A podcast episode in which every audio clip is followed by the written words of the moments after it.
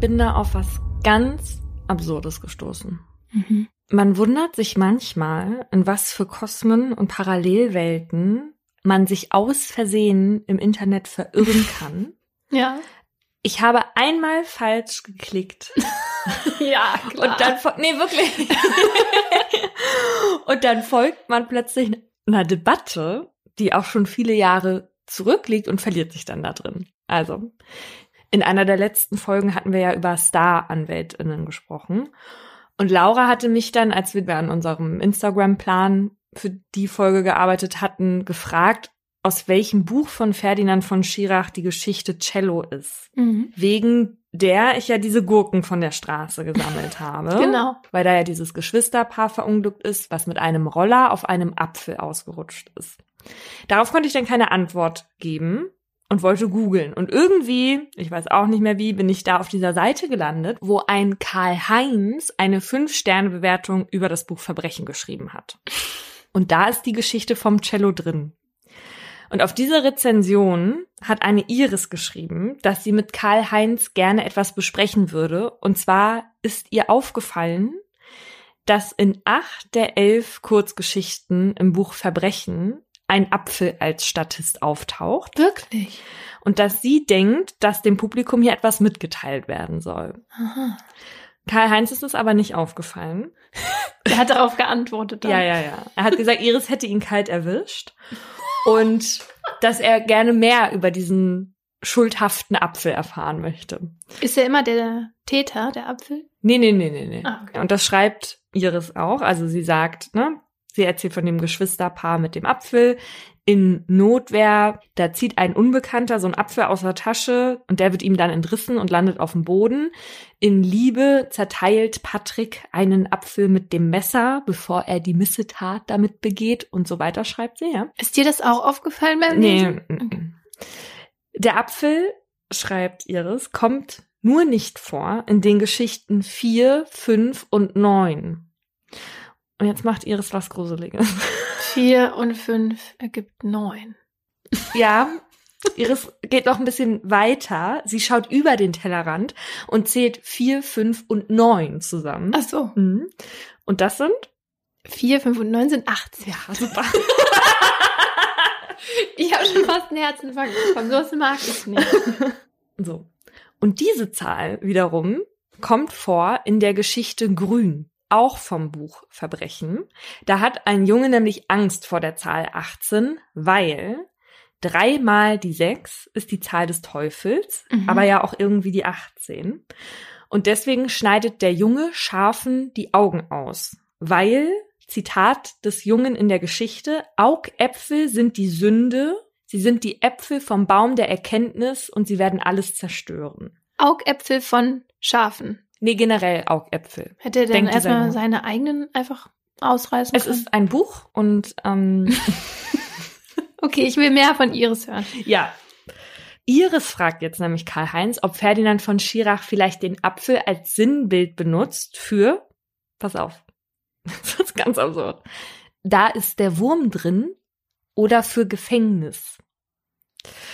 Und dann sagt Karl-Heinz, also er würde da jetzt ja eher an den Sündenfall im Zusammenhang mit Schuld und der Vertreibung aus dem Paradies denken. Ja, So, finde ich auch eher naheliegenden Gedanken. ja. Was soll denn heißen, da ist der Wurm drin?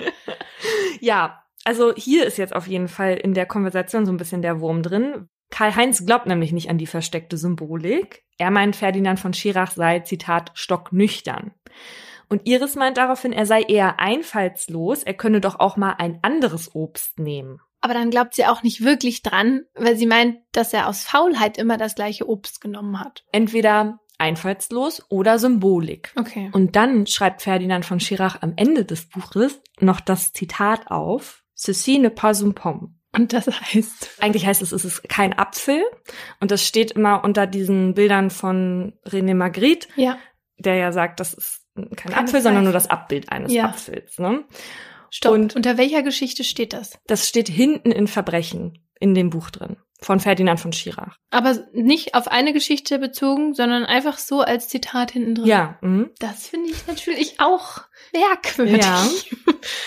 Ines ist da auf was gestoßen. Iris. Oh, Iris. Ja, Karl-Heinz war ja erst interessiert, aber ich glaube jetzt nicht mehr so, weil Iris hat ja von Schirach einfallslos genannt und Karl-Heinz hatte ihm ja gerade eine Fünf-Sterne-Bewertung gegeben. ich glaube, das gefällt ihm nicht so. Und er sagt dann, vielleicht treffe das ja auch auf Iris zu, dass sie gar nicht Iris ist, sondern nur vorgibt, Iris zu sein. Oh mein Gott, das geht jetzt aber echt so weit. so, pass auf. Und dann mischt sich ein Dritter ein, Leon. Sind das die echten Namen? Ja. So, und der bringt jetzt einen Teil von Iris Theorie ein bisschen ins Wanken. Der sagt nämlich, dass in der Geschichte Glück, was Geschichte 5 ist und somit ja Teil dieser Berechnung von Iris, womit sie auf 18 kommt. Ja. Da würde sehr wohl ein Apfel vorkommen und zwar, er trug ein apfelgrünes T-Shirt. Okay. So. Karl-Heinz geht es jetzt ähnlich wie dir. Dem reicht es jetzt und sagt, naja, und was soll denn so spannend an dieser Apfelsymbolik sein? Wenn Genau. Herr von Schirach uns etwas sagen wollen würde, dann täte er es meines Erachtens wohl eher direkt. Und wenn er auf Symbolik stünde, mir wär's egal. Ich lasse mich doch nicht veräppeln. es ist jetzt einfach die wichtige Frage. Geht es absichtlich um Äpfel oder ist das einfach nur ein verbindendes Element der Geschichten? Ich habe das Buch ja nicht gelesen. Aber jetzt so als Außenstehende finde ich natürlich das auch sehr auffällig, dass da jetzt immer ein Apfel eine Rolle spielt, außer in diesen paar Geschichten, und dass dieses Zitat hinten dran ist. Mhm. Und ich würde dann wirklich schon denken, dass er damit schon irgendwas sagen möchte und dass es aber eben vielleicht einfach diese, dieser Sündenfall und der Apfel aus dem Paradies ist. Genau, und die Frage ist ja, will er aber dann wirklich was sagen oder möchte er einfach nur den Apfel als Symbolik mit einbringen? Ja, das als, meine ich. Ja, er stellt es ins Regal als Dekoration und wir können uns das ansehen, aber es hat jetzt keine große Aussagekraft. Außer das, was offensichtlich ist, dass das alles irgendwelche Sündenfälle sind oder zumindest irgendwo Sünde enthalten. Ja, vielleicht kommen wir ja gemeinsam dahinter mit unseren kreativen ZuhörerInnen auf unserer Instagram-Seite und vielleicht schreibt von Schirach ja selbst drunter, was er eigentlich damit sagen will. Ferdinand hat kein Instagram. Wir werden sehen. Und damit herzlich willkommen zu Mordlust, einem Podcast von der Partner in Crime. Mein Name ist Paulina Kraser. Und ich bin Laura Wohlers. In jeder Folge gibt es ein bestimmtes Oberthema, zu dem wir zwei wahre Fälle nacherzählen, darüber diskutieren und auch mit Menschen mit Expertise sprechen. Wir reden hier auch mal ein bisschen lockerer miteinander. Das hat aber nichts damit zu tun, dass uns die Ernsthaftigkeit fehlt. Das ist für uns immer so eine Art Comic Relief, damit wir zwischendurch auch mal wieder aufatmen können. Das ist aber natürlich nicht despektierlich gemeint. Heute geht's bei uns um Raub. Und damit ist jetzt nicht gemeint, wenn ich Paulina ihre schöne Mütze klaue. Auf die ich sechs Monate warten musste, weil du nicht in der Lage warst, mein Geburtstagsgeschenk rechtzeitig mir zu beschaffen. Hä? Das war ausverkauft. Ja, also du hättest da auch vielleicht noch mal ein bisschen Dollar gucken können. Nee, das war überall ausverkauft, weil die, die Paulina hat, ist wirklich so die, die jeder haben will. Nenn mich doch einfach Mainstream. Nee, ich werde sie dir auch nicht wegnehmen, das ist jetzt hier nur zur Theorie. Okay. Also auch wenn im Duden Raub und Diebstahl synonym verwendet werden, hier bei uns im Podcast und auch im Strafrecht sind das zwei ganz unterschiedliche Dinge. Um einen Diebstahl handelt es sich nämlich, wenn ich dir eine fremde bewegliche Sache, also jetzt beispielsweise die Mütze, in der Absicht wegnehme, sie mir selbst oder einer dritten Person rechtswidrig zuzueignen. So steht es im. Strafgesetzbuch. Dafür gäbe es dann bis zu fünf Jahren Haft oder eine Geldstrafe. Und von mir Backenballett. Ja, aber insgesamt würde es sich nur um ein Vergehen handeln. Der Raub ist dagegen ein Verbrechen, das mit mindestens einem Jahr Freiheitsstrafe bestraft wird. Und der Unterschied zum Diebstahl ist, dass man sich diese fremde bewegliche Sache mit Gewalt oder unter Androhung von Gewalt zu eigen macht. Also kommt zum Diebstahl an sich auch noch die Nötigung dazu. Also wenn ich dir deine Mütze wegnehmen kann, weil ich dir vorher halt angedroht habe, dir sonst eine reinzuhauen, dann bin ich eine Räuberin und keine Diebin. Wenn ich dabei auch noch ein Messer in der Hand habe, dann gibt's für mich mindestens drei Jahre Haft. Und wenn ich das Messer auch noch einsetze, mindestens fünf Jahre. Für einige Raubdelikte bekommt man aber noch deutlich mehr Jahre. Und von so einem Fall erzähle ich jetzt. Namen von Tieren und Menschen sind geändert. Dass diese Einrichtung in der Hochparterrenwohnung in der Bochumer Rottstraße zu keinen jungen Menschen gehört, sieht man auf Anhieb. Die Wohnzimmerwand aus Echtholzfurnier, das an Eiche hell erinnert, mit den silbernen Griffen an den Schranktüren und der Glasvitrine in der Mitte, in der in der Regel die guten Gläser und das gute Kaffeeservice ordentlich eingeräumt aufbewahrt werden, wirkt ein wenig aus der Zeit gefallen. Ein ähnlich helles Holzimitat findet sich auf dem Fußboden, der mit einem altrosafarbenen Flauschteppich zugedeckt ist. Über dem Durchgang zum angrenzenden Esszimmer hängen drei kunstverzierte Teller. Hilde und Walter, beide Ende 70, verbringen in dieser gemütlichen und rentnerkonformen Wohnung des Mehrparteienhauses ihren Lebensabend. Doch wenn Hilde die letzte Zeit hoch zur Wohnzimmerdecke schaut, fallen ihr dort kleine Verfärbungen ins Auge. Als würde sich irgendetwas von oben seinen Weg bis zu ihrem Wohnzimmer bahnen und die sonst so ebenmäßige Tapete in unschöne Schattierung tauchen. Hilde ist eine aktive, noch immer lebensbejahende und rüstige Rentnerin, die kein Blatt vor den Mund nimmt. Auf Bildern sieht man sie mit weißer Kurzhaarfrisur, die Lippen mit einem bärigen Rot hervorgehoben, türkisfarbenem Kajal und die Augenbrauen nachgezogen. Sie schmückt sich gerne, vor allem mit Perlen. Einige der Schmuckstücke sind Modeaccessoires, andere wertvolle Geschenke von Walter, mit denen er sie früher zum Geburtstag oder zu Weihnachten überraschte. Die beiden haben zwei Kinder. Tochter Biene, Berufssoldatin, die ihre zwei haarigen Kinder Luis und Madruschka, zwei Katzen, ab und an mal zu Oma und Opa gibt, wenn sie zum Beispiel drei Monate in die USA abkommandiert wird. In der Zeit muss sich Hildes und Walters eigene Katze Kamil die Streicheeinheiten mit den beiden teilen. Sohn Martin, der wegen einer Lungenerkrankung bereits Frührentner ist, schaut regelmäßig bei Hilde und Walter vorbei, um seinen betagten Eltern ein wenig unter die Arme zu greifen. Deswegen hat Martin auch, neben dem Nachbarn aus dem ersten Stock, einen Haustürschlüssel für Notfälle. Hildes und Walters Verhältnis zu den beiden Kindern und auch zu Martins Lebenspartner und mittlerweile Ehemann Benno ist gut. Martin fährt für seine Eltern zum Getränkemarkt und begleitet sie, wenn sie mal wieder zu ihrem Hausarzt müssen. Vor allem bei Walter hat das Alter mittlerweile Spuren hinterlassen. Er plagt sich mit Bluthochdruck, Diabetes mit begleitender Nierenerkrankung, Herzrhythmusstörungen und hatte bereits einen Schlaganfall. Infolge einer Durchblutungsstörung mussten ihm sein linker Vorderfuß und sein rechtes Bein amputiert werden. Oh Walter ist jetzt auf den Rollstuhl angewiesen und obwohl es bis zur Wohnung in der Hochparterre nur vier Stufen sind, wirken die jetzt wie ein unüberwindbares Hindernis. Daher lassen Hilde und Walter auf eigene Kosten einen Treppenlift anbringen, der Walter weiterhin den Zugang in die Wohnung ermöglicht. Eine der wenigen großen Anschaffungen, die sich Walter und Hilde in den letzten Jahren geleistet haben. Daneben gab es nur noch Martins und Bennos Hochzeit, für die die beiden einen höheren Geldbetrag dazugegeben haben. Walter und Hilde sind nicht sonderlich vermögend, aber durchaus sparsam. Vor allem, damit sie weiter irgendwann, wenn es einmal nötig ist, ein Heim finanzieren können wobei das meiste Geld von Hilde und Walter nicht auf der Bank liegt, sondern unter der Matratze. In letzter Zeit vergisst Walter immer mehr Dinge. Meist nur, welcher Tag heute ist und dass er eine Frage schon mal gestellt hat. Zum Glück ändert das aber nichts an seinem Gemüt. Walter ist nämlich kein trauriger Mann und hat sich mit seiner Gebrechlichkeit bestens arrangiert, scherzt oft sogar darüber. Tagsüber sitzt er häufig am geöffneten Küchenfenster, beobachtet die Menschen, die vorbeiziehen und spricht dort mit vorbeilaufenden Bekannten. Seine Pflege übernimmt Hilde fast allein. Sie wäscht und bettet ihn, cremt ihn ein und führt ihn zur Toilette. Eigentlich steckt sie das auch gut weg, aber mittlerweile fällt ihr das Heben immer schwerer. Eine andere Betreuung als durch seine Frau kommt für Walter aber nicht in Frage. Nur wenn Hilde auf Achse ist, kommt jemand vom Pflegedienst, um mit ihm gemeinsam fernzusehen. Hilde besucht nämlich noch immer gerne Seniorinnenveranstaltungen, ist oft zu Gast bei Kaffeekränzchen und geht jeden Donnerstagabend gemeinsam mit Sohn Martin zur Chorprobe. Wenn Hilde wieder zurück ist, begleitet sie die Frau von der Seniorinnenpflege immer noch durch die Haustür auf die Straße und wartet, bis sie ins Auto gestiegen ist. Hilde weiß nämlich von Aktenzeichen XY und anderen Berichten, dass ältere Menschen oft Opfer von Straftaten werden. Und sie möchte die Frau vom Pflegedienst sicher in ihrem Auto wissen. In den letzten Jahren ist die Rottstraße, in der die Häuser in verwaschene Grau- und Gelbtöne getaucht sind, deutlich lebendiger geworden. Vor allem abends sieht man hier mittlerweile viele junge Männer auf dem Weg in eine der vielen Spielhallen oder ins nahegelegene Bordell. Hilde betrachtet das neu eingezogene Treiben in ihrer Straße mit Argwohn. Deswegen erinnert sie die NachbarInnen regelmäßig mit einem handgeschriebenen Zettel daran, auch die Eingangstür abzuschließen.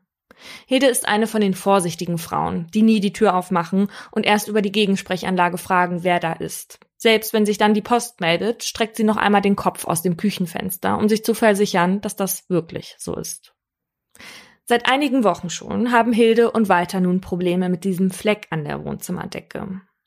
Nach ein wenig Nachforschung ist nun auch klar, woher der seinen Ursprung hat. Weil auf dem Balkon eines Nachbarns das Wasser nicht richtig abfließt, sucht es sich eben den Weg entlang zu Walters und Hildes Wohnzimmerdecke. Nachdem ein Dachdecker die Quelle des Übels abdichtet, bleibt zwar das Wasser weg, aber der hässliche Schandfleck bleibt. Der Vermieter unternimmt wenig Anstalten, sich über die Beseitigung des Flecks zu kümmern. Da kommt es also gerade richtig, dass Schwiegersohn Benno gelernter Maler ist. Nach Absprache bringt er Verstärkung mit, um das unschöne Deckenmal zu beseitigen. Ein Freund von ihm und Martin, den Hilde und Walter schon mal auf einem Weihnachtsfeiertag kennengelernt haben, als sie ihren Sohn besucht hatten. Die beschädigte Raufasertapete wird entfernt, später eine neue angebracht, sodass die Decke wieder im ebenmäßigen Weiß erstrahlt. Die getane Arbeit wird danach von Hilde und Walter mit Pizza vom Laden gegenüber entlohnt.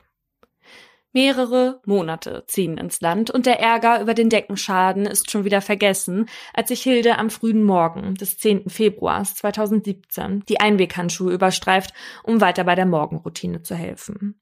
Aufstehen, Toilette, Urinflasche wechseln, das gleiche wie immer. Von den beiden Männern, die schon eine Weile lang auf der gegenüberliegenden Straßenseite aus die Wohnung beobachten, merkt Hilde nichts. Walter liegt noch im Bett, als Hilde plötzlich im Flur auf die beiden Männer trifft, die sich überraschend Zutritt zur Wohnung verschafft haben. Die Situation ist sofort bedrohlich. Und noch schlimmer, Hilde kennt einen der Männer. Doch weiß sie nicht, wieso dieser jetzt so unangekündigt bei ihr in der Wohnung steht.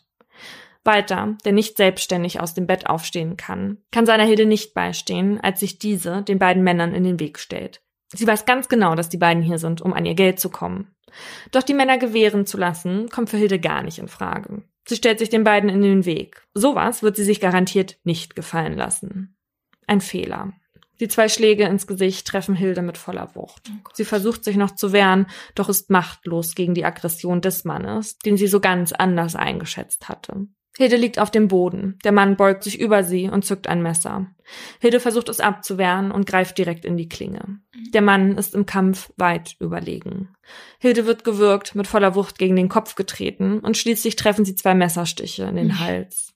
Als der Mann von ihr ablässt, hat er Hilde bereits bis ins Schlafzimmer gedrängt, wo sie bewusstlos auf dem Boden liegt. Direkt unter Walter, dessen Bein von der Kante seines Pflegebetts baumelt. Hilflos musste er bisher dort verharren. Und jetzt gerät er ins Visier des Mannes, der ebenso brutal auf Walters Frau eingeschlagen hatte. Auch gegen Walters Kopf entlädt sich seine Aggression. Besonders Walters Augen werden in Mitleidenschaft gezogen. Der Mann springt auf sein Pflegebett und hört erst auf, als Walters Blut aus dem Kopf in die Matratze unter ihm sickert. Zwei kleine rote Sehnen sammeln sich um seine Augen. Auch er ist nicht mehr ansprechbar.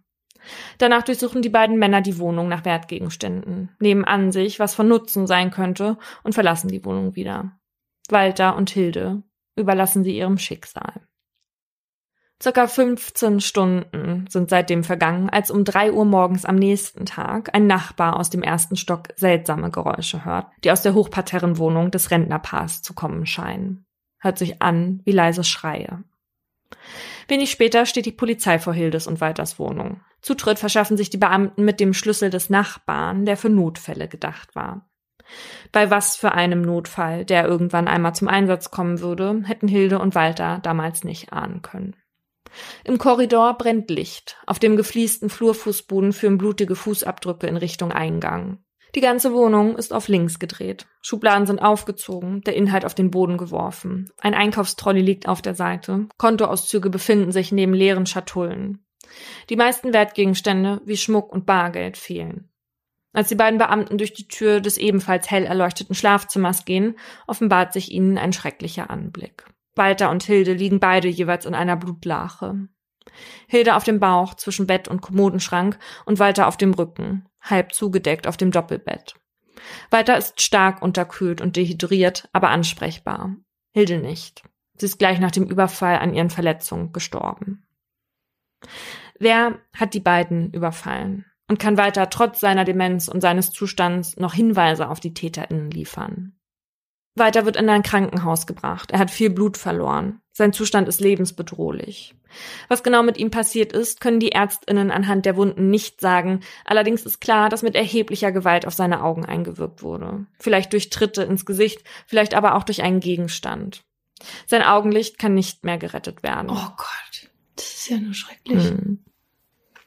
Walter muss mehrere Operationen über sich ergehen lassen. Die Beamtinnen erhoffen sich von ihm Informationen, denn abgesehen von den Fußspuren konnte bisher am Tatort kein vielversprechender Hinweis auf Täterinnen gefunden werden. Doch auf das Verbrechen angesprochen erinnert sich Walter nicht. Eher ist er geschockt, als man ihm davon erzählt. Er und seine Frau wurden also überfallen, Hilde ist dabei getötet worden und er wird für immer blind sein und in ein Heim müssen. Das versteht er. Aber zur Aufklärung beitragen, wer ihm das angetan hat, kann er nicht. Mittlerweile können die Ermittelnden aber die Tatzeit eingrenzen. Die Obduktion ergibt, dass sich der oder die TäterInnen in den Morgenstunden des 10. Februars Zutritt zur Wohnung verschafft haben müssen. Und genau da setzt die Polizei an. Die Beamtinnen drucken Flyer und tapezieren damit die Gehwege. In den Buslinien, die um diese Uhrzeit an dem Haus von Hilde und Walter vorbeifuhren, wird nach ZeugInnen gesucht, die möglicherweise jemanden gesehen haben könnten, der ins Haus ging. Tatsächlich finden sich Menschen, die unabhängig voneinander berichten, an diesem Morgen auf der gegenüberliegenden Seite zwei Männer gesehen zu haben. Anhand der Beschreibung werden Phantombilder erstellt, die auch bei Aktenzeichen XY gesendet werden. Der Sendung, die Hilde früher manchmal geschaut hatte und die jetzt zur Aufklärung ihres eigenen Verbrechens helfen soll. Eine Sache lässt den leitenden Ermittler Gerhard Sobolewski keine Ruhe. Wieso haben die TäterInnen Walter und Hilde so malträtiert? Für einen Raub ist so eine Aggression durchaus ungewöhnlich. Zwar kann so eine Situation mal eskalieren, aber meist halt eher dann, wenn die TäterInnen unverhofft jemanden zu Hause antreffen. Nun hatten die beiden Männer laut ZeugInnen-Aussagen die Wohnung aber ja vorher beobachtet. Eine Erklärung dafür wird schon bald das Ergebnis der Hautspurenanalyse geben. Auf Hildes Leiche und ihren Klamotten wurde nach DNA-Spuren gesucht.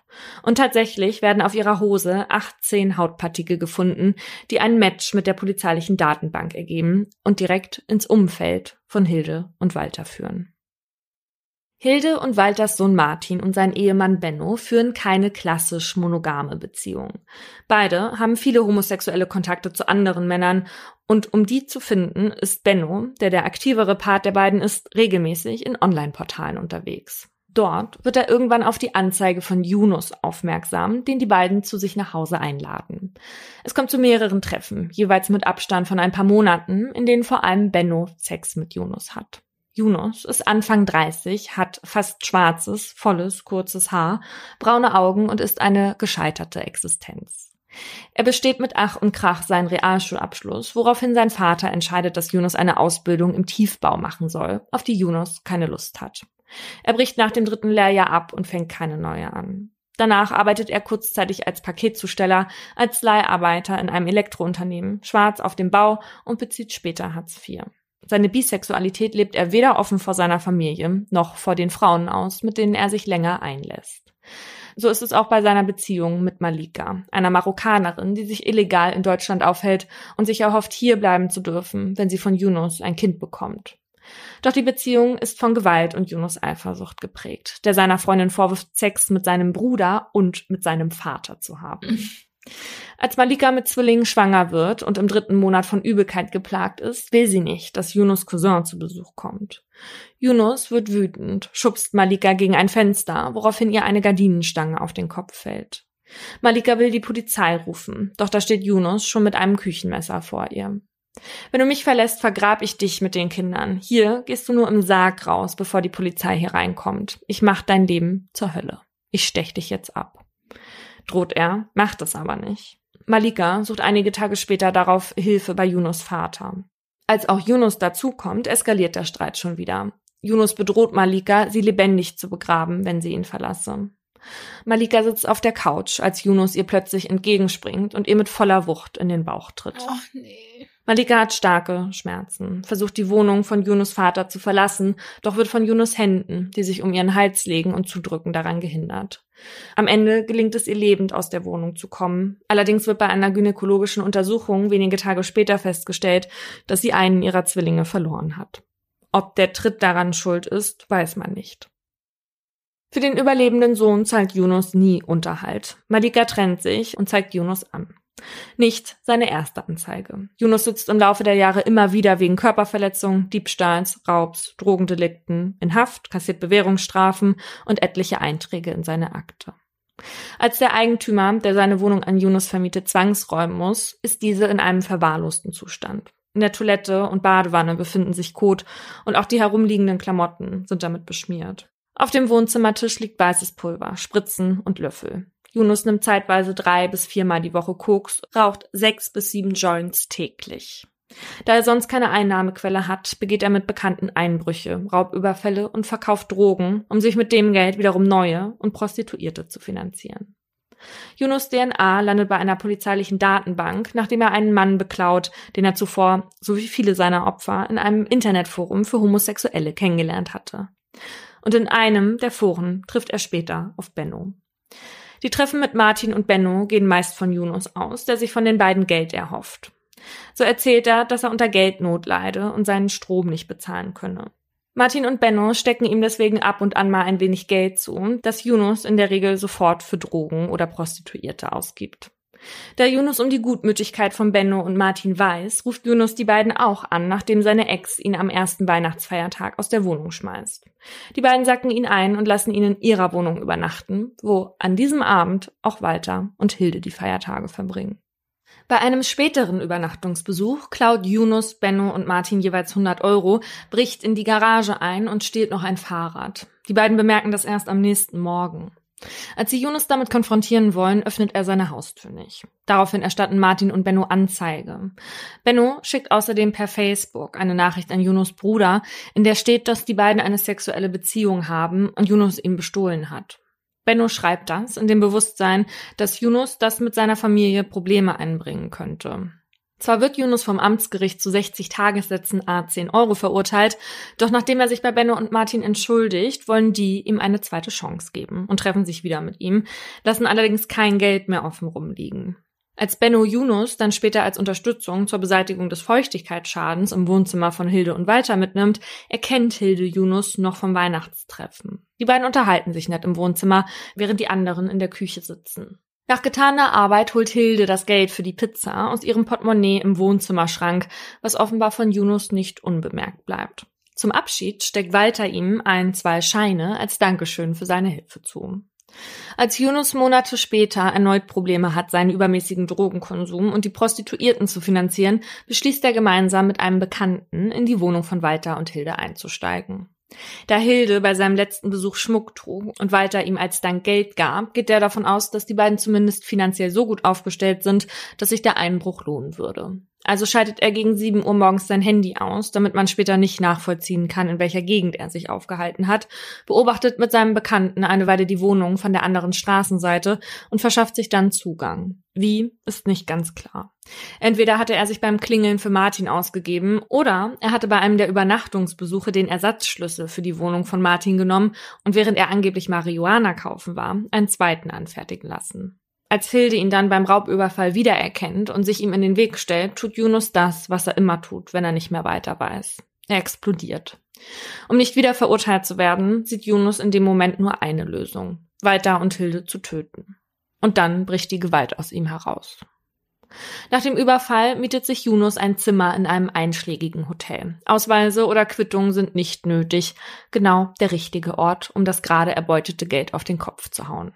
Yunus bestellt sich Drogen und Prostituierte. Als er später von Martin erfährt, was mit seinen Eltern passiert ist, nimmt er ihn in den Arm und heuchelt Beileidsbekundungen. Er könne seinen Schmerz verstehen, sagt er. Auch er habe seine Mutter verloren. Was? Hm. Yunus war den Ermittelnden schon vorher ein Begriff. Sie hatten alle, die mit Walter und Hilde im Kontakt standen, zur Vernehmung vorgeladen, doch Yunus war mehrmals nicht erschienen, auch nicht zu den Ersatzterminen, für die er sich selbst bei der Polizei meldete. Am 4. März, knapp einen Monat nach der Tat, verstirbt auch Walter im Krankenhaus. Laut Gutachten an einem Herz- und Lungenversagen, das nicht nachweisbar durch den Überfall ausgelöst worden war. Randnotiz, das war an dem Tag, als die Beamten zu ihm kamen und ihm das erzählt haben und er das dann quasi ja nochmal neu erfahren hat. Nee. Ja, hm, gut. Aber dann kann man ja vielleicht einen Zusammenhang sehen. Ja, rechtlich allerdings nicht. Nee. Als die Polizei Yunus festnimmt, hält er sich gerade bei Martin und Benno in der Wohnung auf. Das ist so hart. Doch der Verdächtige beteuert seine Unschuld. Dass seine DNA am Tatort gefunden wurde, erklärt er sich dadurch, dass er immerhin mal dort gewesen sei. Doch die Spurenanalyse sieht das kritisch. So eine Anzahl an Hautpartikeln von Yunus am Opfer sei sehr selten, wenn der Tag des Besuchs so lang zurückliegt. Eine Direktübertragung sei viel wahrscheinlicher. Später wird außerdem noch ein Haar von Yunus gefunden. Und an den Schuhen, mit denen er sich zur Wohnung von Benno und Martin begeben hatte, haftet das Blut der Eltern. Trotz der Beweise bleibt Yunus bei seiner Geschichte, bezichtigt sogar Benno und behauptet, dieser und Martin hätten seine DNA am Tatort platzieren können. Immerhin habe er öfter T-Shirts bei den beiden liegen lassen und sich in der Wohnung auch die Haare geschnitten. Vor allem auch so geschnitten. Man nimmt die DNA doch aus dieser Wurzel, oder nicht? Ja, das stimmt. Aber also der geht, also was ist denn mit ihm? Ja. Keine Spur von Geständigkeit. Zumindest nicht vor den Ermittlungsbehörden. Doch als er zur Untersuchungshaft in eine Zelle der JVA kommt, erkennt er dort einen alten Bekannten. Die beiden kennen sich aus vorherigen Gefängnisaufenthalten. Ihm erzählt Yunus, er säße wegen des Besitzes von Marihuana, nennt aber dabei unterschiedliche Mengenangaben, die bei ihm gefunden worden sein sollen. Der Bekannte glaubt Yunus daher nicht und hakt nochmal genauer nach. Yunus schwenkt um und behauptet, er würde unschuldig in Haft sitzen, weil man an der Tapete des getöteten Rentnerpaares seine DNA gefunden habe. Doch auch diesen Bären lässt sich der andere Inhaftierte nicht aufbinden. Warum denn so gewalttätig? fragt er. Weil die mich erkannt hat, antwortet Yunus. Der Insasse meldet das. In dem anstehenden Prozess wird Yunus Gefängnisgespräch als Teilgeständnis gewertet. Yunus muss sich vor dem Landgericht Bochum verantworten. Den zweiten Mann hatte man nicht identifizieren können und Yunus schweigt noch immer. Martin tritt als Nebenkläger auf. Er macht deutlich, dass er Yunus nur als freundlichen Menschen kennengelernt hat und dass er und Benno ihm diese Tat nicht zutrauen würden. Die Freundlichkeit lässt Yunus in dem Verfahren vermissen. Er reagiert aufbrausend auf Fragen zu seinen sexuellen Kontakten, äußert sich, Zitat Urteil, fortwährend despektierlich und Anmerkung der Redaktion, er meint es auch so, über seinen zweiten Pflichtverteidiger und beschimpft den Vorsitzenden Richter als Lügner. Mhm. Auch vor Gericht behauptet er weiterhin, Martin habe etwas mit der Tat zu tun. Die Presse würde auch nur Lügen schreiben und das Verfahren entspräche dem eines Rechtsstaats nicht. Präsident Erdogan solle sich das mal anschauen. Bei einem seiner Wutausbrüche will er aus dem Saal stürmen, weshalb er danach an Händen und Füßen gefesselt werden muss. Verurteilt wird Yunus am 6. August 2018 wegen Mordes aus Habgier in Tateinheit mit Raub mit Todesfolge an Hilde und wegen versuchten Mordes in Tateinheit mit versuchtem Raub mit Todesfolge an Walter und schwerer Körperverletzung. Zwar kann kein Zusammenhang zwischen seinem Tod und der Gewalt belegt werden, aber es wird eben auch nicht nachgewiesen, dass er ohne den Übergriff gestorben wäre. Yunus Schuld wiegt besonders schwer, unter anderem weil seine Tat von massiver Brutalität geprägt war. Besonders, dass er Walter töten wollte, der nicht in der Lage war, sich zur Wehr zu setzen, zeige dies. Yunus hat eine schreckliche Tat begangen, hat das Leben zweier Menschen auf brutalste Weise ausgelöscht, die ihm nichts getan hatten. Sie waren nur freundlich und gaben ihm als Dank für seine Hilfe Pizza und ein paar Scheine. Also ich bin so geschockt und wütend auf diesen Menschen. Also wie ekelhaft muss man sein, um so eine Tat zu begehen und eine Frau, die sich auch nicht wehren kann, vor den Augen ihres Mannes, der ihr nicht mal zu Hilfe kommen kann, auf so eine Weise zu töten, um an ein bisschen Geld für seine Drogen zu kommen. Mhm. Also was muss mit einem falsch sein, dass man denkt, das lohnt sich jetzt hier so. Ich, Oh nee, ich, ich kann das gar nicht glauben. Ich fand das auch ganz schlimm, diesen Fall zu recherchieren, weil für mich, und ich weiß, ich tue ganz vielen Leuten damit Unrecht und es tut mir wahnsinnig leid, ne? Aber für mich sind alte Menschen, haben für mich immer etwas Hilfloses. Laura weiß das, wir saßen einmal in einem Restaurant mit zwei anderen Freundinnen und in meinem Blickfeld saß ein alter Herr alleine, der da gegessen hat und ich habe angefangen zu heulen, ja. Wir mussten uns dann umsetzen nach draußen. das ist für mich, weiß nicht, das gibt mir so eine Schwere auf wahrscheinlich, weil ich da einfach immer an meine Großeltern denken muss, ja. die halt am Ende so hilflos waren und mir das einfach so leid tut, ja. Auch wenn die beiden aus dem Fall jetzt gar nicht so alt waren und bestimmt die meisten in dem Alter denken, High Life, du, du, du. und die haben mein Mitleid gar nicht nötig, aber dann sehe ich diese beiden da irgendwie auf Bildern und die wirken irgendwie zufrieden mit ihrem Leben und sie singt im Chor und macht noch alles alleine zu Hause und weiß schon, dass sie eventuell mal Opfer einer Straftat werden könnte, weil sie das bei XY gesehen hat und dann passiert sowas, ne? Also ja, und man denkt sich auch vor allen Dingen bei alten Leuten, dass sie es irgendwie bis dahin geschafft haben und die alten Leute, die wir kennen, die haben schon ganz schlimme andere Sachen mhm. überlebt und dann wegen so einer Tat. Und dann dieser arme Mann, der dann das Letzte, was er überhaupt in seinem Leben gesehen hat, war, wie die Liebe seines Lebens brutal ermordet wird. Und da muss man sich ja nochmal auch vorstellen, was noch tragischerweise zu dieser furchtbaren Tat dazukommt, ist, dass der Sohn diesen Menschen in das Leben gebracht hat von mm. seinen Eltern. Wofür er ja nichts kann, ne? Also, nein, ja, nein, ja, nein, ja, aber für ihn muss das ja so schlimm auch sein. Total. Also es gibt nicht viele Artikel über den Fall, aber in einem habe ich gelesen, dass er auch so enttäuscht war, weil er, also jetzt mal abgesehen von Yunus natürlich, aber auch, weil er natürlich auch erst mal befragt wurde und da offenbar den Eindruck hatte, dass er auch irgendwie ins Visier gerückt ist für eine Zeit. Oh, ich weiß nicht. Und dann nehmen die den fest und dann klebt da das Blut seiner Eltern unter diesen Schuhen, ja. Also. Ja. ja. Also selten hatten wir so einen Täter. Ja, und auch selten so brutal, ne? Also, das, das mit diesen mit Augen, Augen, ja. Nur um an Geld zu kommen. Das war ja seine mhm. einzige, sein einziger Zweck. Also, und dann auch noch Leuten, das ist ja auch noch nicht mal irgendwie ein, ein random Pärchen gewesen, sondern wie du gesagt hast, jemand, der ihm auch noch Pizza und Geld gegeben mhm. hat, ja. Da verliert man echt den Glauben an die Menschheit, wenn man sowas hört. Nun war das ja zum Glück so, dass Yunus dafür auch eine gute Strafe gekriegt hat. Ja. Also wegen Mordes verurteilt wurde, aber ja auch wegen Raubes mit Todesfolge. Und das kriegt man, wenn man beim Raub wenigstens leichtfertig den Tod eines anderen Menschen in Kauf nimmt. Darum geht jetzt mein Aha. Mord und Raub mit Todesfolge geht parallel nebeneinander, weil sich diese beiden Tatbestände nicht gegenseitig verdrängen. Aber ich glaube, da jetzt näher drauf einzugehen, sprengt hier den Rahmen. Um wegen Raub mit Todesfolge verurteilt zu werden, muss aber nicht unbedingt die Person getötet werden, die beklaut wird. Also Beispiel. Clemens will mir mal wieder irgendwas wegnehmen, bricht in meine Wohnung ein, wo Laura auch gerade rumlungert, hält uns eine Waffe vor und Laura erleidet dann einen Herzinfarkt, weil sie so aufgeregt ist. Ja. ja. Was hingegen nicht darunter zählt, ist, wenn Laura Clemens jetzt hinterher rennt, weil sie ihm eins auf die Mütze hauen will und dann stolpert sie und fällt unglücklich. So, und ist dann tot. Dann würde sich Clemens nicht des Raubes mit Todesfolge schuldig machen. Also wichtig ist, dass sich diese Todesfolge in der raubspezifischen Gefahr niederschlagen muss, also auch in diesem Akt der Nötigung.